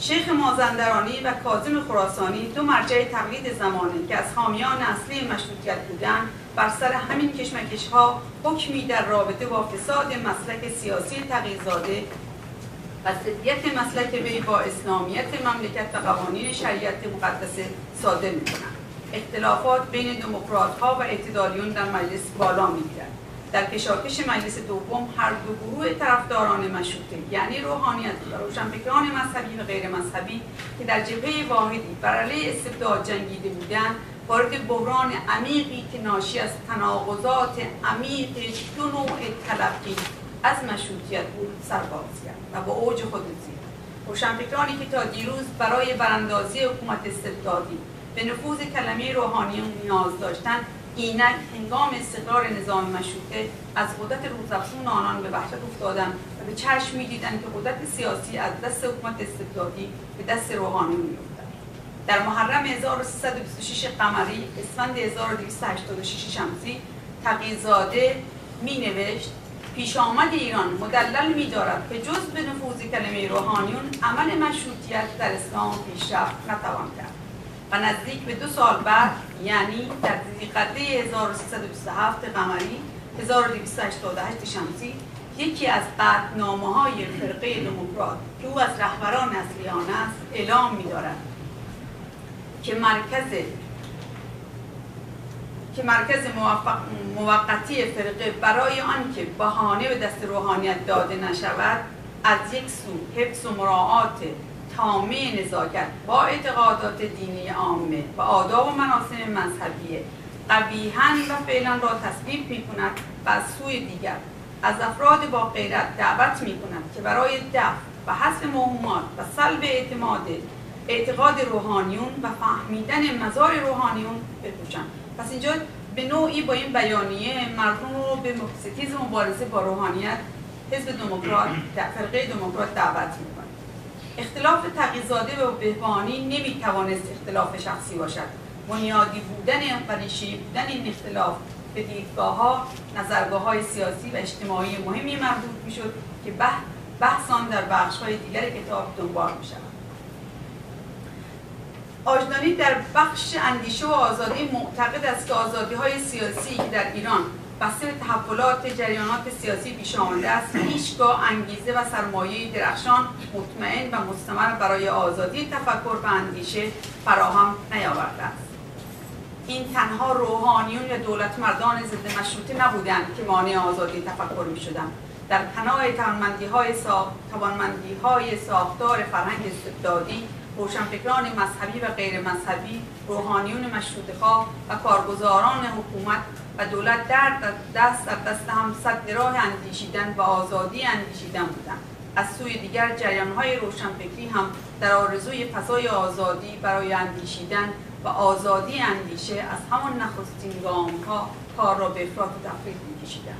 در هر دوری از تحولات اجتماعی سیاسی عمر آزادی بسیار کوتاه بوده است و به سرعت به ها و ترورهای وحشتناک انجامیده است نویسنده می‌گوید برای اینکه موضوع و حد حدود آزادی های سیاسی و اجتماعی روشن گردد و تفاوت های آن با هر مرج سیاسی باز نموده شود به طرح و نقد یکی از نتیجه های مهم آدمیت و داوری او درباره آزادی و چند آن در دوره مجلس اول می‌پردازند که باز من ارجاع میدم که ما در فکر آدمیت با تمام دیدگاه ها و نظرگاه های آقای ملکم خان ما آشنا شدیم که من در بخش بعدی که باز مسئله خود ملکم خان است اون بخش می‌پردازم. اینی که از فقط به این اشاره می‌کنم که نظرشون چی هستش ما یه در بخش اول یه اشاره خیلی کوتاهی من به تغییر مفاهیم در زمان قاجاری در بحث ملت و شیعه کردم که اینجا بحث دیگه ایشون ادامه میده و میگه که مفهوم جدید ملت به مفهوم قوم ایرانی و مجموعه رعایایی که دارای حقوق سیاسی و اجتماعی و شهروندی هستند کم کم به مفهوم مذهبی ملت اضافه شده در دوره ناصر ناصری این مفهوم جدید با پیشرفت اندیشه مشروط خواهی گسترش یافته آنجایی که سید نصرالله تقوی از طلاب راه یافته مجلس در رساله در باب مشروطه نوشته آورده است که بعد از مراجعه به قوانین ملل و موازنه آنها با دیگر ظاهر می شود که گزیده ترین قوانین ملی قوانین خاتون انبیاست.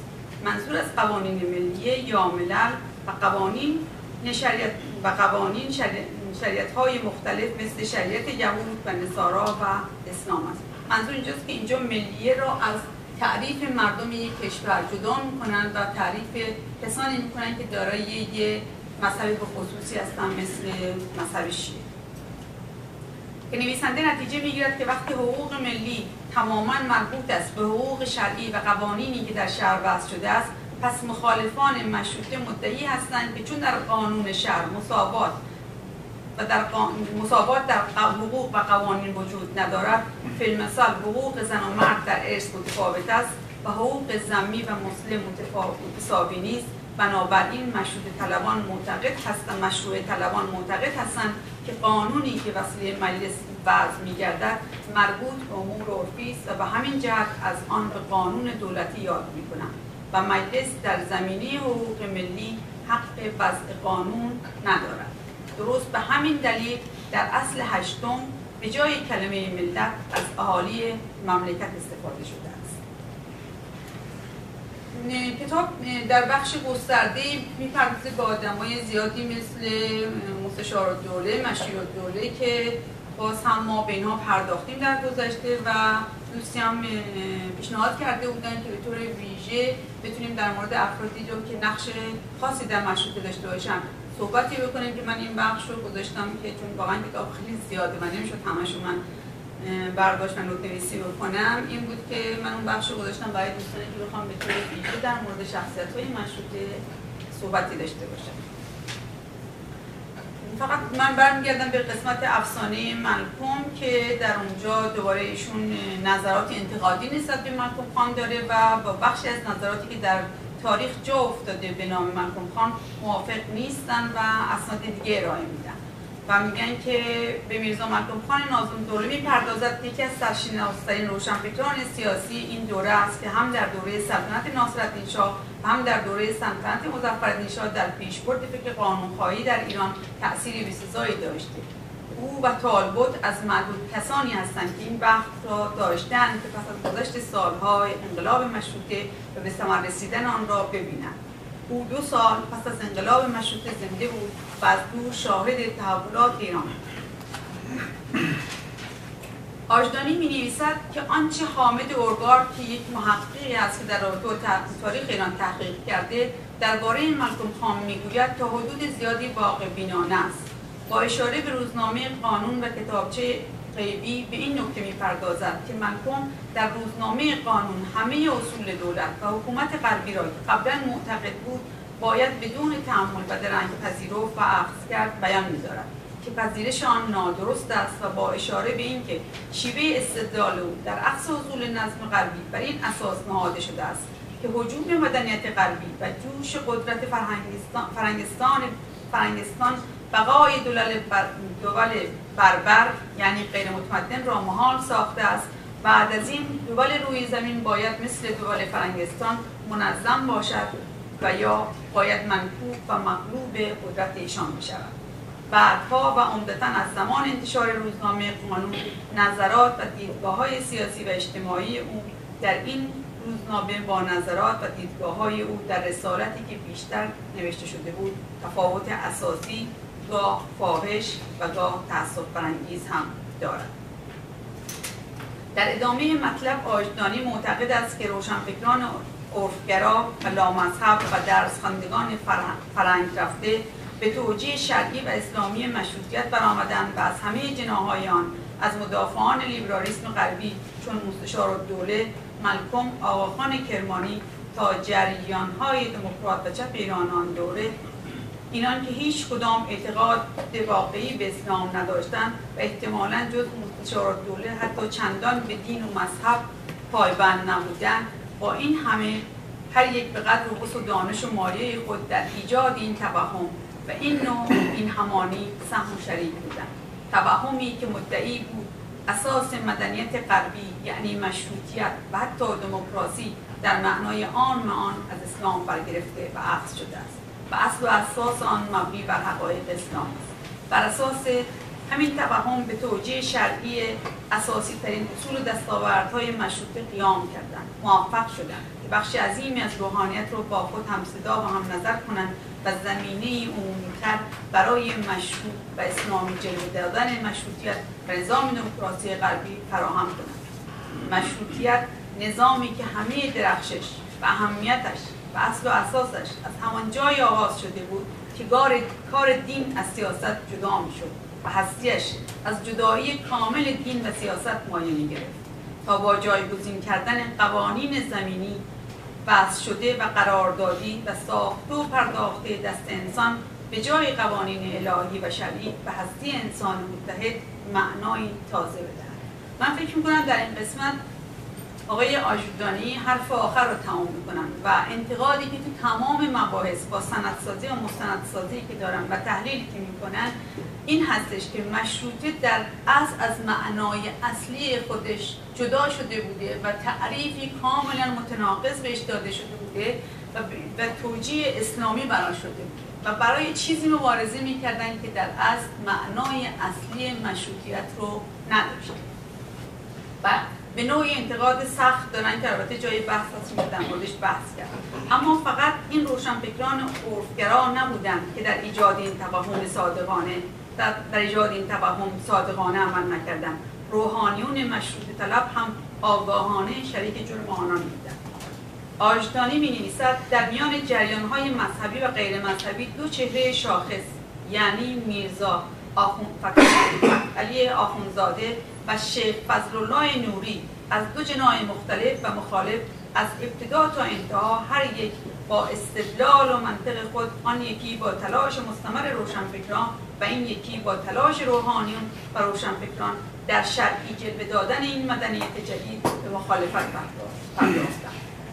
اهمیت و نکته اساسی پژوهش نویسنده این است که سرپوش بر اصل تناقض تجدد ایرانی و مشروطه ایرانی که هم روحانیون و هم روشنفکران آن زمان با اعدام نوری انجام دادن این شد که ملت ایران تاوان چنان تناقضی را به میراث روشنفکری ایران چه مذهبی و چه غیر مذهبی بود با استقرار حکومت جمهوری اسلامی پرداخت.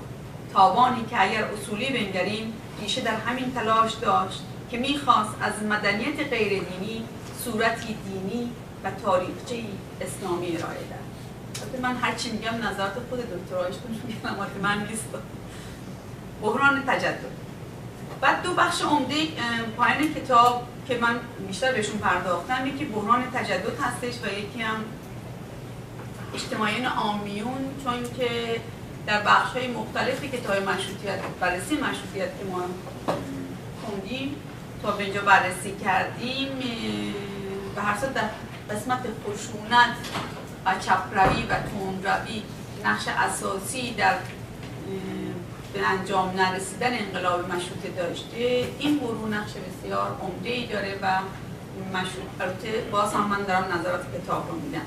و آقای آیشدانی به این مبحث به طور مفصل پرداختن نویسنده بحث های ریشه در مورد اختلافات مشروطه و مشروعه و نقش روشنفکری غیر مذهبی دارد. مشروطه خواهان نه تنها با نظام مشروطه مخالفت ببخشید. مشروع خواهان نه تنها با نظام مشروطیت مخالف هستند بلکه با هر گونه ناآوری در آن دوره مخالفت می کنند فقط آزادی و مساوات نیست که مخالف شهر شناخته می شود راهن، بانک، مدارس جدید، تئاتر، سینما، حتی نرخگذاری های اجناس، سجل و احوال و ایجاد شناسنامه هم مخالف شرق اسلامی مسئول غیر اسلامی محسوب میگشت. شیخ فضلالله نوری رهبر مشروط طلبان در رساله حرمت مشروطه که البته من مشروط. فکر می‌کنم این مشروعه است اشتباه چاپ شده من در رساله حرمت مشروعه چند اصل مهم چند اصل مهم مشروطیت را زیر سوال می‌برند اصل وکالت حریت و مساوات و اصل وضع قوانین. و برای روشن شدن نظرات مشروع طلبان بخشی از نظرات نوری را من اینجا میارم. البته نقل از کتاب. نوری در, در حرمت مشروعه می نویسد یکی از مواد آن زلالتنامه که منظورش اساسنامه است. این است که اهالی مملکت ایران در مقابل قانون دولتی متساوی حقوق خواهند بود. چگونه این ممکن است؟ در حالی که احکام اسلامی تفاوت‌های بسیاری دارد من بخش رو سانسور کردم در اینکه دیگه امروز ما همه قوانین اسلامی و حقوق اسلامی و اینا همه هممون دانشمندی می‌دونیم. مشروط خواهان پاسخ می‌دادند که منظور از مساوات و مساوات منظور از مساوات مساوات حقوق نیست بلکه مساوات در اجرای حقوق است. نوری می‌گوید از جمله مواد آن زلالتنامه منظور متمم قانون اساسی این است که حکم و اجرای هیچ مجازاتی نمی شود مگر به موجب, قانون. برای فریب مردم قانون را به قانون دولتی مقید و قوای مملکت را به سه شعبه تقسیم کردن از اونجایی که یادتون باشه چون که اینها به هیچ وجه موافق نیستن که دولت و مردم یکی هستن و ملت رو هم تعریف شرعی بهش میدن نه عنوان ملتی که متعلق به کشور هستش. اینجاست که اعتراض داره ایشون. اول قوه مقننه است و این بدعت و زلالت محض است. زیرا که در اسلام برای احدی جایز نیست که قانون بگذارد و و جهل کند. اسلام ناتمامی ندارد که کسی بخواهد آن را تمام کند. محلاتی به عنوان یکی از نمایندگان مشروطه جواب می‌دهد. کار وکلای بیچاره تکلم کردن در احکام دینی نیست. محل گفتگوی آنها امورات عام و سیاست, سیاست کلیه مملکت است. نوری می‌گوید ماده دیگر که در این زلالتنامه آمده است آزادی قلم و آزادی مطبوعات است. عین عبارت این است. نوری نقل می‌کنه از اساسنامه. عامه مطبوعات غیر از کتب زلال و مواد مصره به دین مبین آزاد و ممیزی در آن ممنوع است. یعنی به موجب این ماده بسیاری از محرمات ضروری حلال اعلام شد زیرا که مستثنا فقط دو عام شد. حالا اینکه یکی از محرمات ضروری افتراق و دیگری غیبت از مسلم است. او قوای اسلام را به عبودیت می‌داند نه به آزادی. آزادی قلم و زبان از جهات کثیره منافی با قانون الهی است. محلاتی درباره مفهوم آزادی و حدود سقور سقور آن در مشروطیت چنین می نویسد آزادی در حکومت مشروطه را آزاد شدن از ظلم دولت و سلطنت استبدادی معنا می کند و تشویق مردم به این نوع آزادی و ترویج آن را از لحاظ شرعی تحت قاعده امر معروف و نهی از منکر معرفی می کند نوری مسئله حکومت یعنی سلطنت و ارتباط آن با نوبت را از این گونه است که نوبت این بحث بحث خیلی جالبه چون برای خود منم جالب بود که فکر می‌کنم دوستان بهش توجه بکنید بحث جالبی باشه چون که شاید برای ما سوال بوده که چرا نوری طرفدار مشروع است و طرفدار حکومت در این حال و بعد مثلا اختلاف نظر مشروط طلبان و مشروع خواهان بخش روحانیش در چی هسته چه چی چیزی آنها را از دو طرف به روحان به حکومت و به سلطنت پیوندشون میده؟ نوری مسئله حکومت یعنی سلطنت به ارتباط آن با نوبت را از این, از این گونه است که نوبت و سلطنت در انبیای سلف مختلف بود. گاه مجتمع و گاه متفرق. منظور او این است که گاه انبیا هم نوبت و هم سلطنت را داشتند. مثلا در زمان نبی اکرم. و در زمان خلفا به همچنین. و در نبود آنها علما به نیابت از بنی اکرم کار اجتهاد در احکام شرعی را به عهده گرفتند و سلاطین اسلامی به نیابت از بنی اکرم اعمال قدرت و شوکت را در اداره مملکت اسلامی عهده داشتند. بنابراین سلطنت در اصل از نوبت جدا نیست و در حقیقت هر دو یک مکمل و متم... یک مکمل و متمم دیگری هستند. نوری بر اساس همین استدلال شرعی و بر مبنای همین اعتقاد به حمایت از محمد علی شاه برخواست و اما روحانیون مشروط خواه چه می‌گفتند.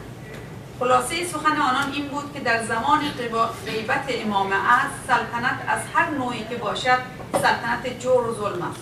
بدین ترتیب که سلطنت را به سه قسم تقسیم می‌کردند.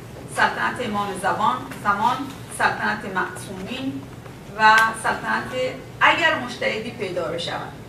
امور عبادی و شرعی به مجتهدین و اداره مملکت اسلامی به سلاطین اسلام سپرده شده است. و از اما از آنجا که سلطنت مقیده و مشروطه یعنی سلطنت هایی که به قیدی مقید و به قوانینی مشروطن فساد و جور و ظلم کمتری نسبت به سلطنت مستقله دارند پس سلطنت طرفداران مشروطه سلطنتی از این نوع حکومت سلطنتی دفاع می‌کنند و آنها معتقد به ولایت مجتهدین بر امور همه مسلمین هستند یعنی اینکه امور مسلمین رو مجتهدین کنترل می‌کنن و سلطنت هم اساس خودشو داره.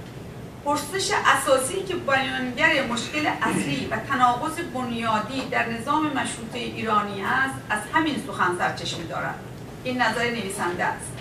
اگر موضوع تشخیص عدم مخالفت قوانین موضوع با شهر در صلاحیت مجتهدین مجتهدین هست آنگاه با آرای مختلفی که گاهن مجتهدین با هم متفاوت به یک مقوله نگاه می‌کنند و بر سر آن اختلاف دارند آن آنچه که به بال خواهد داشت مشابه آنچه هست که بر سر تصویب اصل دوم متمم قانون اساسی آمد.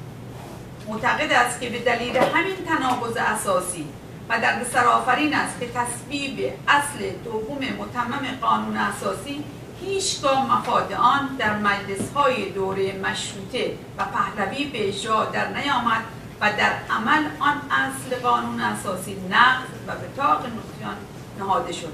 در تو اختلاف نظری که بین آرای مشتادی وجود داشته باشه مثل چیزی که الان هم ما داریم. می‌تونیم به نظرات آقای منتظری و نمی‌دونم بقیهشان شده که البته در اینجا دوباره نقل میارن. ایشون از اکبر تبریزی که از علمای مخالف مشروطه در رساله کشف المراد من المشروطه و استبداد در فاصله سالهای 1325 تا 1326 قمری می نویسد با آن که اساس عدل عبارت از خداشناسی و خداپرستی است اما با مشروطه با مشروطه مردم را به وطن پرستی و نو پرستی و مجلس پرستی دعوت می‌کنه ببخشید اینگار خارج از حس شده های من بود اومد خب اما مشکل مشروطه در دایره, دایره مخالفت روحانیون ضد مشروطه و مشروطه خواه محدود نماند و به زودی پرده از مخالفت روحانیون مشروطه خواه جدل واقعی آنها بر سر مفاهیم و اصول مشروطه با روشنفکران عرفگرای مشروطه خواه آغاز گردید و البته چنین اختلافی را می‌توان در کارنامه مشروطیت ایران از همان آغاز پی گرفت. اما ابعاد چنین اختلافاتی بعد از ترور امین السلطان در مجلس اول گسترش یافت و بعد از به بستن مجلس و فتح تهران تناقض وحشتناک آن اوریانتر شد و کار به ترور و کشتار و کشت و کشتار و سختفندی های آشکار کشید. و این همه زمانی اتفاق افتاد که استقلال کشور ایران در خطر جدی بود و دو دشمن دیرینه روس و انگلیس مداخلات روزافزونشان را با مداخلات روزافزونشان آتش بحران مشروطیت ایران را دامن می‌زدند. بحث در این اختلافی بدون اشاره به فعالیت های یک جریان روشنفکری دیگر که به نام سوسیال دموکرات ها یا اجتماعیون آمیون, آمیون بود نارضا خواهد در اینجا می‌پردازه به توضیح اجتماعیون آمیون که من هم به طور خلاصه بخشش رو استفاده کردم کمیته سوسیال دموکرات ایران یا اجتماعیون آمیون ایران در سال 1905 میلادی تأسیس کرد. در همان سال شعب خود را نخست در تبریز و بعد در شهرهای دیگر به وجود آورد و دو سال بعد با تجدید برنامه و دستورنامه های تازه فعالیت خود را به شیوه تازه آغاز پایه های سوسیال دموکراسی ایران که ناشی از حضور جمعیت کثیری از کارگران و پیشوران و موضبگیران ایران در مناطق مختلف, مختلف قفقاز بود با ایجاد حزب همت در بارکوبه استقرار گردید. آجدانی می‌پرسد در مملکتی که عوارض گمرکی راهن بانک منافع قرآن و احکام الهی دانسته می‌شوند و تأسیس مدارس جدید. با الف پای صوتی کفر محض و حتی سالها پس از مشروطیت سجل الاحوال نرخگذاری اجناس و تعلیم اجباری مخالف با شرط تلقی میگردد چگونه می‌شد؟ از سوسیال دموکراسی و اندیشه های مساوات اجتماعی سخن گفت و به آسانی هم فرق تشکیل داد.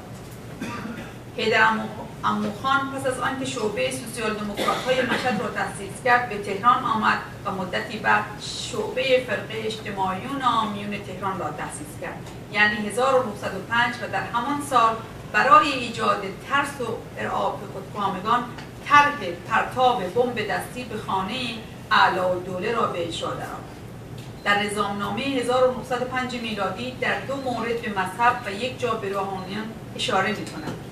در ماده ششم گفته می شود که پرداخت حق عضویت باید با قوانین قرآن تطبیق کند و در ماده 11 می گوید کار و رفتار احزاب حزب باید متوجه یک نکته باشد نیکرویی و ترقی ولی به نحوی که به شرف و خود قدیسیت مذهب خللی وارد نیاید. البته اینجا آقای آیشنانی مبحث رو به شکل پیگیری می‌کنن که سوسیال دموکرات ها در حالی که باطنا اعتقادی به اسلام ندارن ولی باز هم به شیوه دیگر گروه های سیاسی ایران استفاده از مذهب می‌کنن و گاهگاهی از مسائل استفاده می‌کنن. تمام شد. تمام شد. یک کم دیگه بوده بزن تمامش کنن دو دقیقه دیگه فقط جمع کنیم. اوکی. آقای آجدانی معتقد است که ترفندهای از این گونه برای جلب مردم به کار برده می‌شد تا فعالیت‌های خود را مشروع جلوه دهند. ضرورت ترفندهای از این دست نشان دهنده واقعیت هولناکتری بود و واقعیت هولناکی که نشان می‌داد سوسیال دموکرات های ایران تا چند اندازه از تاریخ فرهنگ جامعه خود بیخبر بودند. در مملکتی که مشروطیت تا شرعی و دیانتی نمی‌شد نمی‌توانست مطرح و بحث گردد چگونه می‌شد از های سوسیال دموکراسی دفاع کرد؟ به هر صورت من مجبورم همینجا تمامش بکنم. با توجه که خب میشه گفتش که بخش های اساسی صحبت نظرات ایشون رو ما داشتیم. به اضافه این که آم بذارید یک از قسمت آخرش رو بگم که خب مهم هستش که چون با تمام نقدی که ایشون می‌کنن و نظراتی مخالف انقلاب مشروطه در اصل دارن سه تا محور رو مورد در نتیجه گیری می‌کنن که من این سه تا محور رو از فکر می‌کنم بهتر تو جنبندی خودم داشته باشم. پس می‌توان از اصلی ترین های انقلاب مشروطه ایران که جناهای مختلف درگیر به شیوه های متفاوت از آن حمایت می‌کردن به طور عام این گونه سخن گفت. ایجاد یک حکومت مقتدر مرکزی و دولتی مقید به قانون که امنیت اجتماعی و استقلال سیاسی کشور را تضمین کند این خاص مورد حمایت همه جناهای درگیر مشروطه خواه از روحانی و روشنفکر. دو محدود کردن قدرت شهر و نفوذ روحانیون با ایجاد نظام حقوقی عرفی و ایجاد دادگستری مدرن کردن سازمان های اداری و مملکتی رشد تجارت و صنایع داخلی ایجاد راهها و مدارس جدید و دانشگاه ها و آنچه که در مجموع از آن به تجدد می‌توان یاد کرد. روشنفکران مذهبی و غیر مذهبی و بعضی از روحانیون مشروطه از این خواسته ها حمایت کردند. سه آزادی احزاب، اجتماعات، قلم و بیان و مطبوعات و آزادی های سیاسی و اجتماعی و فردی که عمدتا مورد حمایت روشنفکران دموکرات و بخشی از روشنفکران مذهبی عرفگرا بود و روحانیون مشروط خواه از این نوع آزادی ها به طور محدود و مشروط حمایت می‌کردند. برصورت مرسی که گوش کرد.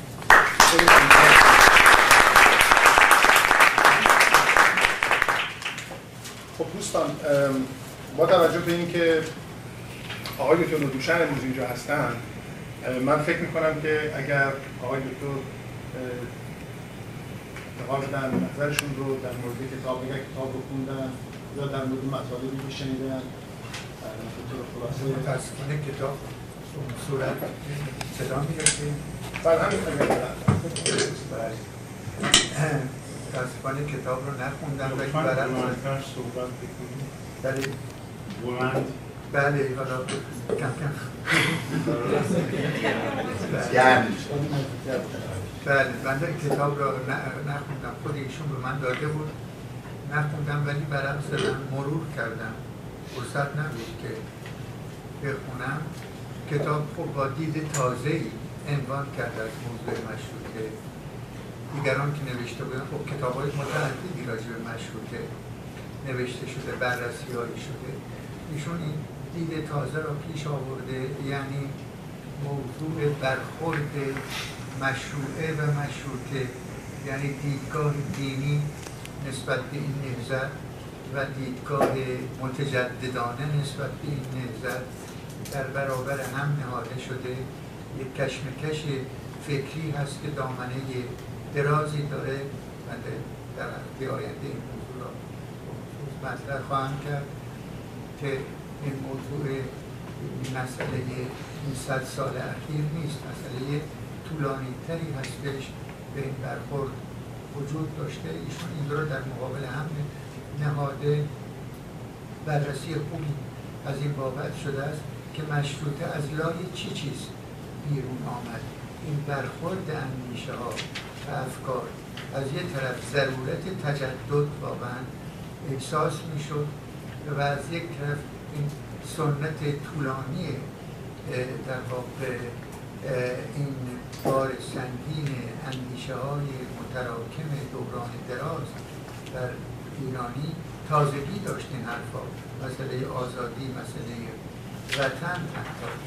مسئله رأی مسئله اجتماع مسئله مطبوعات پارلمان اینا یک نهادهای خیلی خیلی تازه بود در ایران. آشنا نبود به گوش مردم. این البته ولی یک نوع ضرورت جهانی ایجاب کرده بود که این وارد چیز بشه. به خصوص که ایرانی اصولا در تمام دوران تاریخش بین تجدد و بین سنت یعنی در جا زدگی ایستادگی این برخورد را داشته. این در واقع جزو نهاد تاریخی ایران. از دوره به سبک خودش.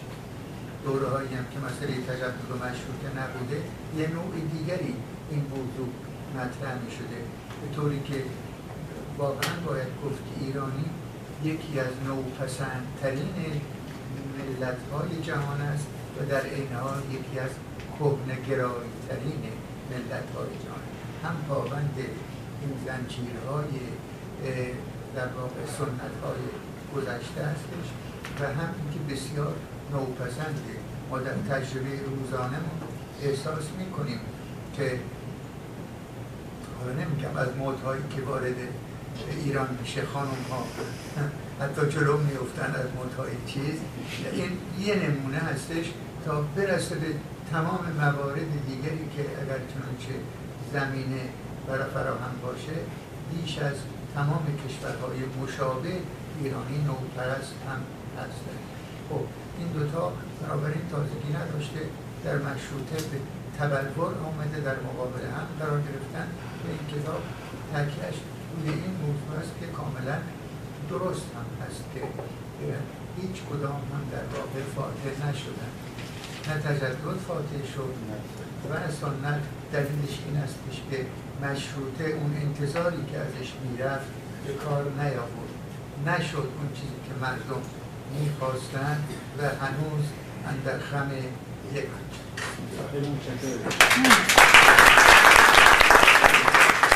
خب دوستان من خواهش می‌کنم از دوستانی که کتاب رو خوندن حد اکثر تا چهار نفر والنتیر بشن که راجع به کتاب صحبت کنیم هر کدوم پنج دقیقه فرصت خواهند داشت که راجع به کتاب صحبت کنیم آقای ماد. از دوستان آقای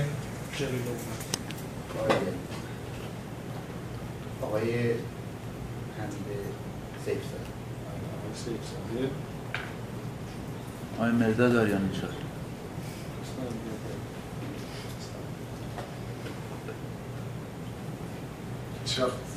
آقای اماد بفرمایید.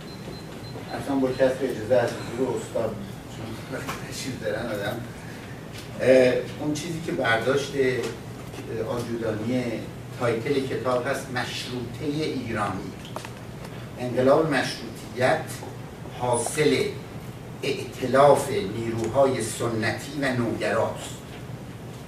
و به همین دلیل نوعی دوگانگی در اهداف و نگرش آن رو از درون از داخل تضعیف این دو تا قطب مخالف هم دیگه است. هر وقت تموم شد شما اهداف اصلی انقلاب مشروطه عبارت بود از مبارزه با استبداد. یک. و تهدید قدرت مطلقه و خودکامه سلطنت. و ایجاد یک حکومت مرکزی مقتدر و کارآمد که بتواند تمامیت ارزی و استقلال کشور را در برابر قدرت فزاینده غرب چه مثلا از اقیانوس هند و چه از همسایه شمالی حفظ و موجبات ترقی کشور رو فراهم نوگرایان تحقق این اهداف را در قانون متکی بر اراده مردم. دقت بفرمایید آجودانی نظرش اینه که نوگرایان اون موقع در تحقق اهداف قانون متکی بر اراده مردم. مشروطیت قدرت پیروی اون از قانون رو به صلاح برابری در برابر قانون آزادی سیاسی و نوسازی فرهنگی و سیاسی کشور جستجو می‌کرد. در حالی که نیروهای سنتی الان به طور خیلی مشروع خانون خیلی قشنگ تشریح کردن وقتی راجع به عاشق فضلالله نوری صحبت می‌کنیم در حالی که نیروهای سنتی یعنی مشروع خواهان یعنی تابعین شرع اسلام.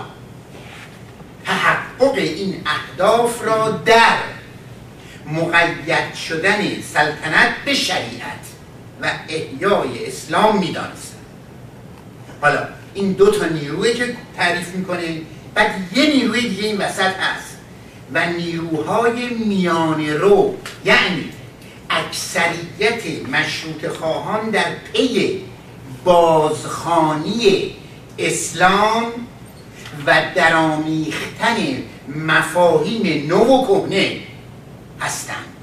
یعنی روشنفکر دینی از دیدگاه شخص بنده غلطه ولی این همون اون میانه رو. پروژه مشروطه به دلیل دوگانگی و تناقضهای درونی خود قدرت نیروهای سنتی و کشمکش بین مشروعه و مشروط خواهان رقابت های بسیار مخرب بین مشروط خواهان و مداخله کشورهای خارجی به بحرانهای اقتصادی و سیاسی شدید و از همگسیختگی اوضاع داخلی انجام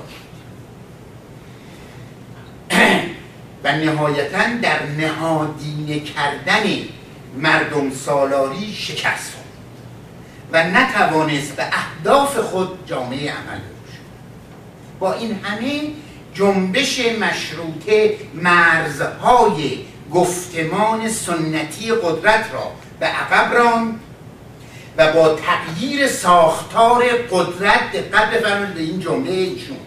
با تغییر ساختار قدرت از دین سلطنت به دین سلطنت مردم.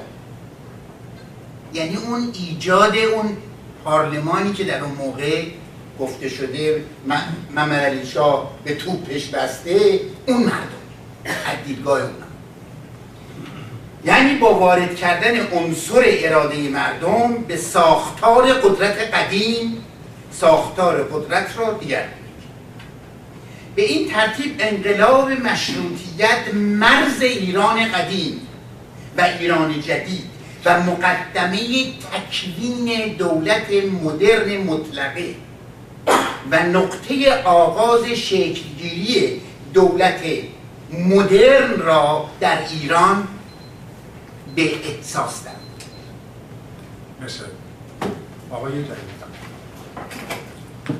من در ارتباط با بحث اول کتاب در مورد تقلیل مفاهیم دو تا برداشت متناقض دارم از دیدگاه های آقای آجودانی در ارتباط با این تقلیل مفاهیم هستش. در جای ایشون این تقلیل مفاهیم را به حدی ناچیز می‌دونه که حتی همجور خانم نصرت گفتن تو مقالشون و تو صحبتاشون که به تهمت جنایت حتی بهش می‌زنه و حتی به حد جنایت اونم میرسونه که این تقلیل مفاهیم یک جنایتیه در حد مشروط خواهی یا اندیشه های مدرنیته که داشتن وارد جامعه ما می‌شدن وارد کشور ما می‌شدن. و در جای دیگه به نظر میاد که ایشون از لابلای بازم این کتاب برداشت من بود به اجتناب ناپذیر بودن این پدیده اشاره می‌کنن.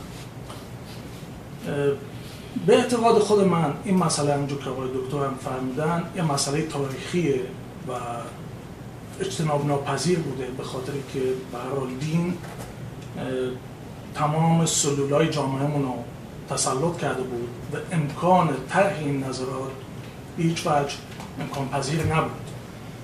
چرا که علمای دین مخالفت می‌کردن و امکان هیچ گونه فعالیتی وجود نداشت که خود آقای آجودانی هم اشاره می‌کنن که آخونزاده در خارج از کشور که اینجوری حرف می‌زنه. اگه داخل بود احتمالا قادر نبود یه همچه صحبتهایی رو انجام بده. و با توجه به اینکه ما می‌دونیم این مسئله تاریخیه یعنی از زمان ملا صدراست که فلسفه ارسطویی وارد دین کرد و سعی کرد از دین یه تجددی وجود بیاره یه حرکتی وجود بیاره و همینجور آقای اقبال لاهوری اومد به صلاح علوم اقلانیت رو وارد علوم دینی کرد. و اونم به قصدی بود که به صلاح با فرهنگ غرب نزدیکتر به اقلانیت بیشتر به قدرت برسه. اقلانیت بیشتر باشه تو تحلیلاش. و همینطور آقای آیت الله نائینی با عنوان کردن علوم اقلانی و علوم نقلی وزنه را به علوم اقلانی داد و کاری کرد که تفسیر بهتری از شرایط اون دوره داشته باشیم و علاوه بر تمام اینها ما می‌بینیم که حتی سوسیال دموکرات ها میان اساسنامه رو طوری تنظیم می‌کنن که احترام به دین می‌ذارن و به بدون اینکه احترام به دین بذارن اساسنامه تنظیم نمی‌کنن و وظایف خودشون احترام به علما و دین می‌ذارن. برداشت من از اون شرایط اینه که امکانی این که این نظرات بیاد مطرح بشه اصلا وجود نداشته. و خود آجودانی هم به این اعتراف. و در مصاحبه بعدی هم که آقای آجودانی انجام دادن که اینجا من به صلاح دارم چند از مصاحبه ایشون کودتای 29 اسفند و ادامه همون پیشرفتهایی که بعد از کودتای 29 اسفند انجام میشه ادامه همون انقلاب مشروطیت می‌دونه. خب نتیجه که من از این میگم اینه که انقلاب مشروطیت به هر حال همونجور که آقای اماد گفتن باعث به عقب روندن گفتمان مشروع خواهی شد و به هر حال یک قسمتی از تجدد وارد گفتمانهای ملی شد خیلی متشکرم. اجازه بدین بعد از آقای در همین رابطه می‌خواین صحبت بکنیم؟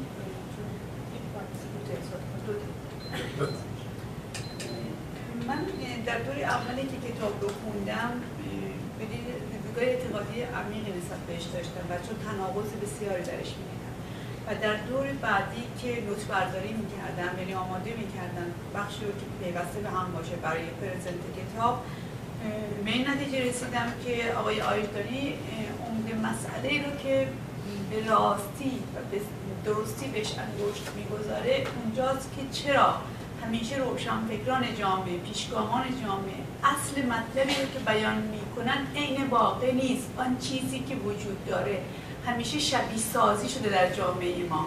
مشروطی که در ایران ما بیان شده در واقع مشروطی که بنیانگذاریش در غرب شده نیست و شبیه سازی شده. با آنچه که در جامعه وجود داشته و همیشه این شرایط بوده که به روحانیت اجازه داده که رشد بکنیم و پروبال پیدا بکنیم در اینکه همیشه واهمه داشتن از این که به اون که اعتقاد دارن بگن. حتی سوسیال دموکرات ها که دارن با سوسیال دموکرات های روسیه ارتباط برقرار دارن و از اونها حتی در رابطه با تعلیل انقلاب دستور می‌گیرن که انقلاب رو چطوری تحلیل بکنیم و چه موازی در مقابل انقلاب داشته باشیم. سرمایه‌داری بورژوازی مرحله فئودالیته از چه مرحله رو میگذرونه دستور می‌گیرن از اونها نظر خواهی می‌کنن تمام شعارشون اسلامی می‌ذارن. حق عضویت رو بر اساس اصول قرآن می‌ذارن. و اینها مسائلی هستش که من احساس می‌کنم به حق آقای آشتانی بهشون انتقاد می‌کنه. و معتقد هستش که اینها نه تنها ما رو گامی به جلو می‌بره ولی همیشه گامی به عقب برد یعنی من هم در مرحله دوم کتاب نسبت به نظراتشون تغییر موضوع دادم و موافق نظراتشون تو بخش شد آقای من مطلبم کوتاه و یک تقریبا سواله. اون چه من در مجلدات تاریخ ملکزاده خوندم و تاریخ نازم الاسلام و مطالب متفرقه ای که مطالعه داشتم و این مطلبی که در مورد تقیزاده نوشته اینجا چه من بهش رسیدم این است که تقیزاده باعث به وجود آمدن استبداد صغیر شده و در حقیقت انحرافی که در مشروطیت به وجود آمده یکی از عواملش تقیزاده بود. چون تقیزاده رو نوشتن که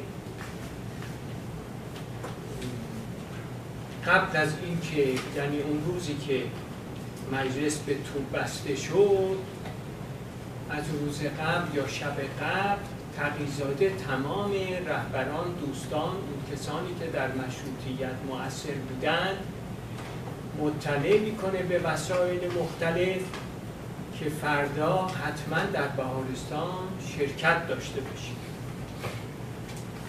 ولی خودش فردای اون روز به وسیله یکی از معمولین سفارت انگلستان با خیال راحت میره به سفارت انگلستان و بعد هم از کشور او رو در پناه سفارت خارج می‌کنن و زندگی امنی رو داشته. بعد هم که اوضاع درست شده همیشه مستر امور بوده و وقتی هم که بعد از 28 مرداد جوانان رو که فقط از روی احساسات یه نظریاتی داشتند و اینها رو در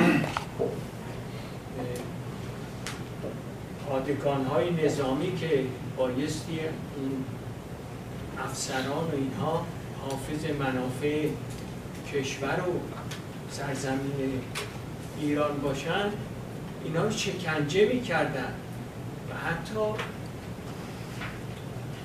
یک خرس به افراد میکشیدن. اون وقت ایشون در مجلس سنا در مقام ریاست مجلس سنا می‌گفت که شنیدم زندانیان رو شکنجه می‌کنن.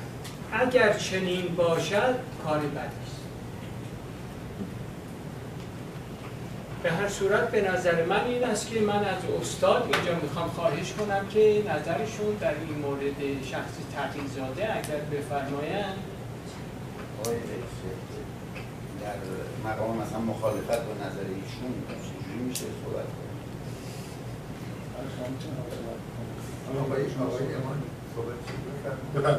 ببینید آقای تقیزاده از جمله اولین روشنفکرانی است که رفته در خارج از کشور و به تمدن غرب به پارلمان طرز مردم سالاری غرب آشنا شد. روحانیت شریعت مداران شیعه اون زمان هر کسی که به نحوی از انها به حقوق حقه مردم اشارتی می‌کرده تکفیرش می‌کرد. می‌گفتن جاسوس انگلیسیه می‌گفتن رفته مثلا به همه گفته فلان. هیچ مستنداتی در این مورد راجع به تقیزاده نیست. تقیزاده یکی از بهترین ایرانیانی است که در توی برلینی ها وقتی که شما می‌خونید و اون مجله کاویان کاویان و کاوه با کازمزاده ایران شهر با دکتر سیاسی با کسایی دیگه تقیزاده همه رو تشویق می‌کرده و وقتی که اومدن به ایران راجع به قانون مداری ایران صحبت کرده فعالیت کرده منتها شریعت مداران دکونداران شیعه باش مخالفن تکفیرش کردن مرتدش شناختن برای چی؟ برای اینکه خانواده تربیت هم در, در تبریز و در تهران که مدرسه با کردن دستور دادن رفتن مردم مدرسه رو سوزوندن. گفتن اینا الفبای کفر درس. بنده کمتر از سی ثانیه. حتی در انحراف که در نقشه تقیزاده میگن که تندروی های اون در مجلس باعث شد که محمد علی شام رو تحریک بکنه علیه مشروطیت و الا در اوایل او خودش رو متعهد به قبول مشروطیت و تسلیم به اون قانع کرده بود.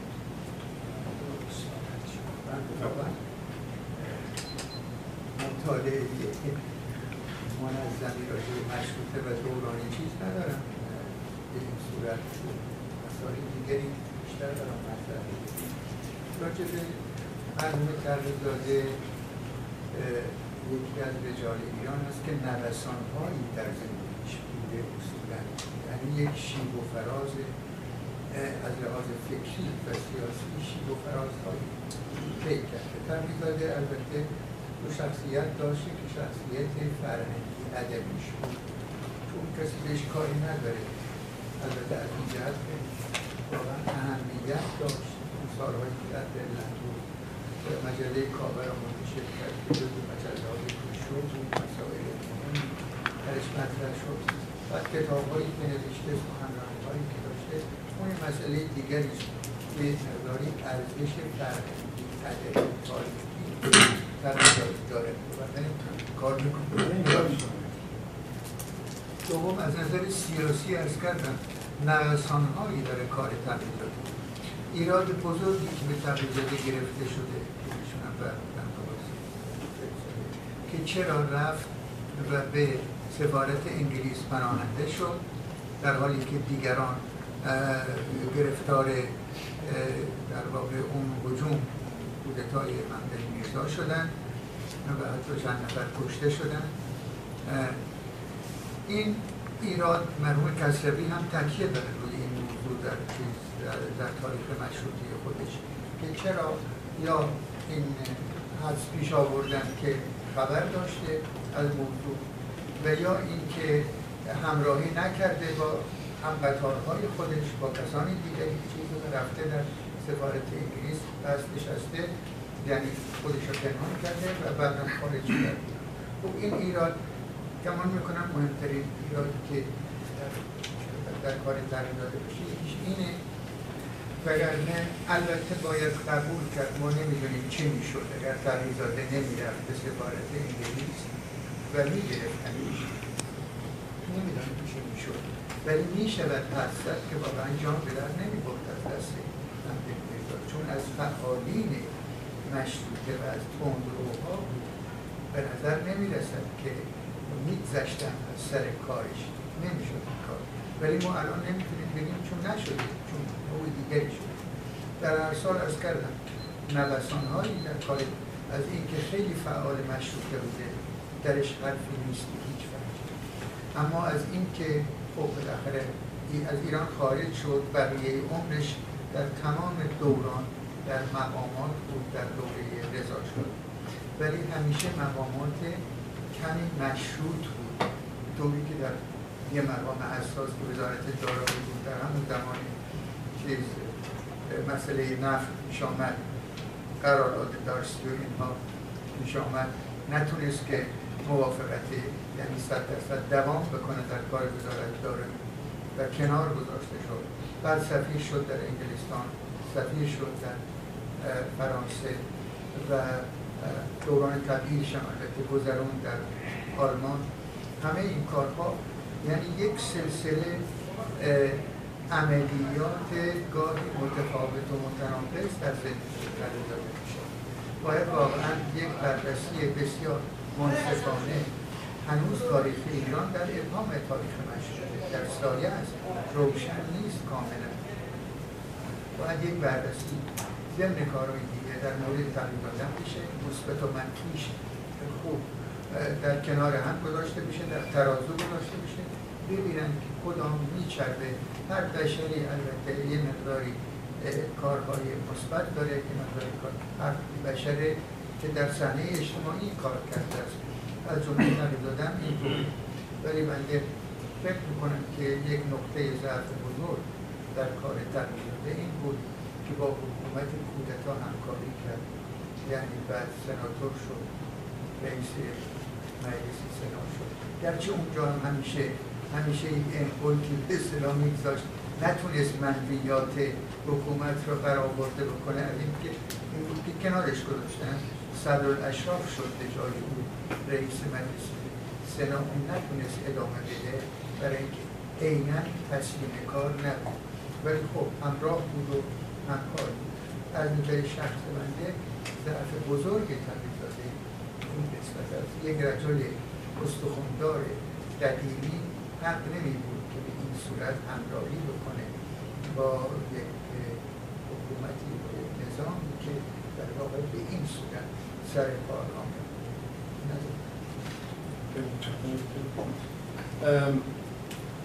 من فقط یه سوال اینجا دارم. آقای دکتر پناهنده شدن به تقیزاده به سفارت بعد از کودتا بود یا قبل از کودتا؟ بعد از کودتا پیروز شد بود یا قبل از من کودتای 28 مرداد منظورم بود نه نه اون در ارتباط با بردن تقیزاده به سفارت در زمانی بود که اون کودتای مملکت موسا توپ بستن مجلس. توپ بستن همون مجلس من همون جریان توپ بستن مجلس که زیادی گرفتار شدن ایشون قبل از این کودتا قبل از اینکه مجلس به توپ ببندن به سفارت پناهنده شدن یا بعد از اینکه کودتا موفق شد؟ در در کودتا در حال انجام شدن بود. یعنی روز بعدش یا چند بعدش. دقیقاً چند روز بعدش. بعدش ولی زمینه فراهم شده بود به این احساس کم و بیش می‌شد. ولی مسلما این چیزه تقیزاده قبل از اینکه طوفان به توپ بستن مجلس شروع بشه خودش رو رسون به سفارت که روز فرداش و پس فرداش چیز شد دیگه. بگیر, و ببند شروع شد. من فکر می‌کنم بعد از به توپ بستن مجلس. بعد از بعد از خیلی قبل از بوده یا بعد از ایشون و در همون موقع که این در باغشاه اون کار شد ایشون پناهنده شد. نه خیلی قبل درست؟ توی خاطرات سفیر وقت انگلستان هست در این مورد 1900 این تاریخش مشخص. ولی چیز نیست مشکل نیست. میارم. چی بوده؟ به بنده ذهنم البته حاضر نیست که نمی‌دونم. بعد در هر حال در بوهه کار بود در اون بگیر و ببند ها بود آقای مهرمان توضیح بدم که این بخش اول برای کسانی که کتاب رو خوندن. شما اگر کتاب رو خوندید می‌تونید در این مورد اظهار نظر بفرمایید. نه من کتاب رو نخوندم. از سوالتون میمونه برای بعد. اوکی. در ضمن من اینجا یک مسئله رو توضیح بدم که یک اینکه به اصطلاح محمد علی شاه مجلس رو به توپ میبنده و آیا این به نفع مشروطه است یا به ضرر مشروطه؟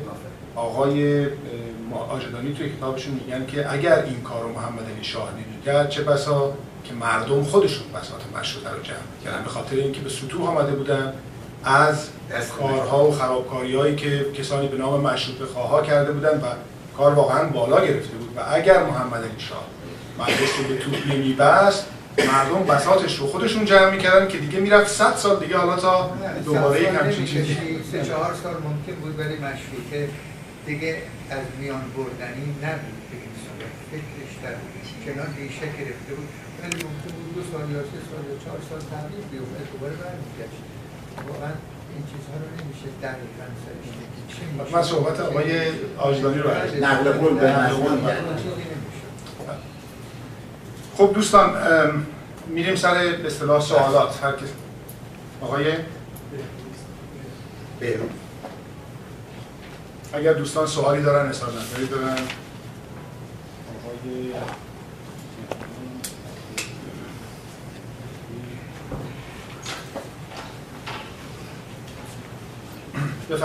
دو دقیقه شما سو فرصت بدید. ابتداعا تشکر می‌کنم از خانم نصرش که زحمت کشیدن به کتاب روشن رو در ارائه کردن یکم بلندتر کنید. چون اساتید ادب هم حضور دارن اه، به انتقاد بنده در اه، ارائه کلماتی بعضی از کلمات در حقیقت عنوان شده از جمله‌هاشون صحیح ارائه نشد. و ادب در این جلسه اصلاح خواهند کرد. به خاطر- من به شخص خودم اشاره کردم چون گفتم احتمال داره که تلفظ بله، در شما یادداشت کردیم می‌تونید بفرمایید حالا اگر یادداشت کردیم بفرمایید بله بله کلام دیگه هم. مجد الاسلام هم فکر کنن اشتباه شد. بله، بله. بله. سلف و نبی اکرم هم. و نبی. بله. عربی که ملکم خان هم ملکم خانه. ملکمه. بله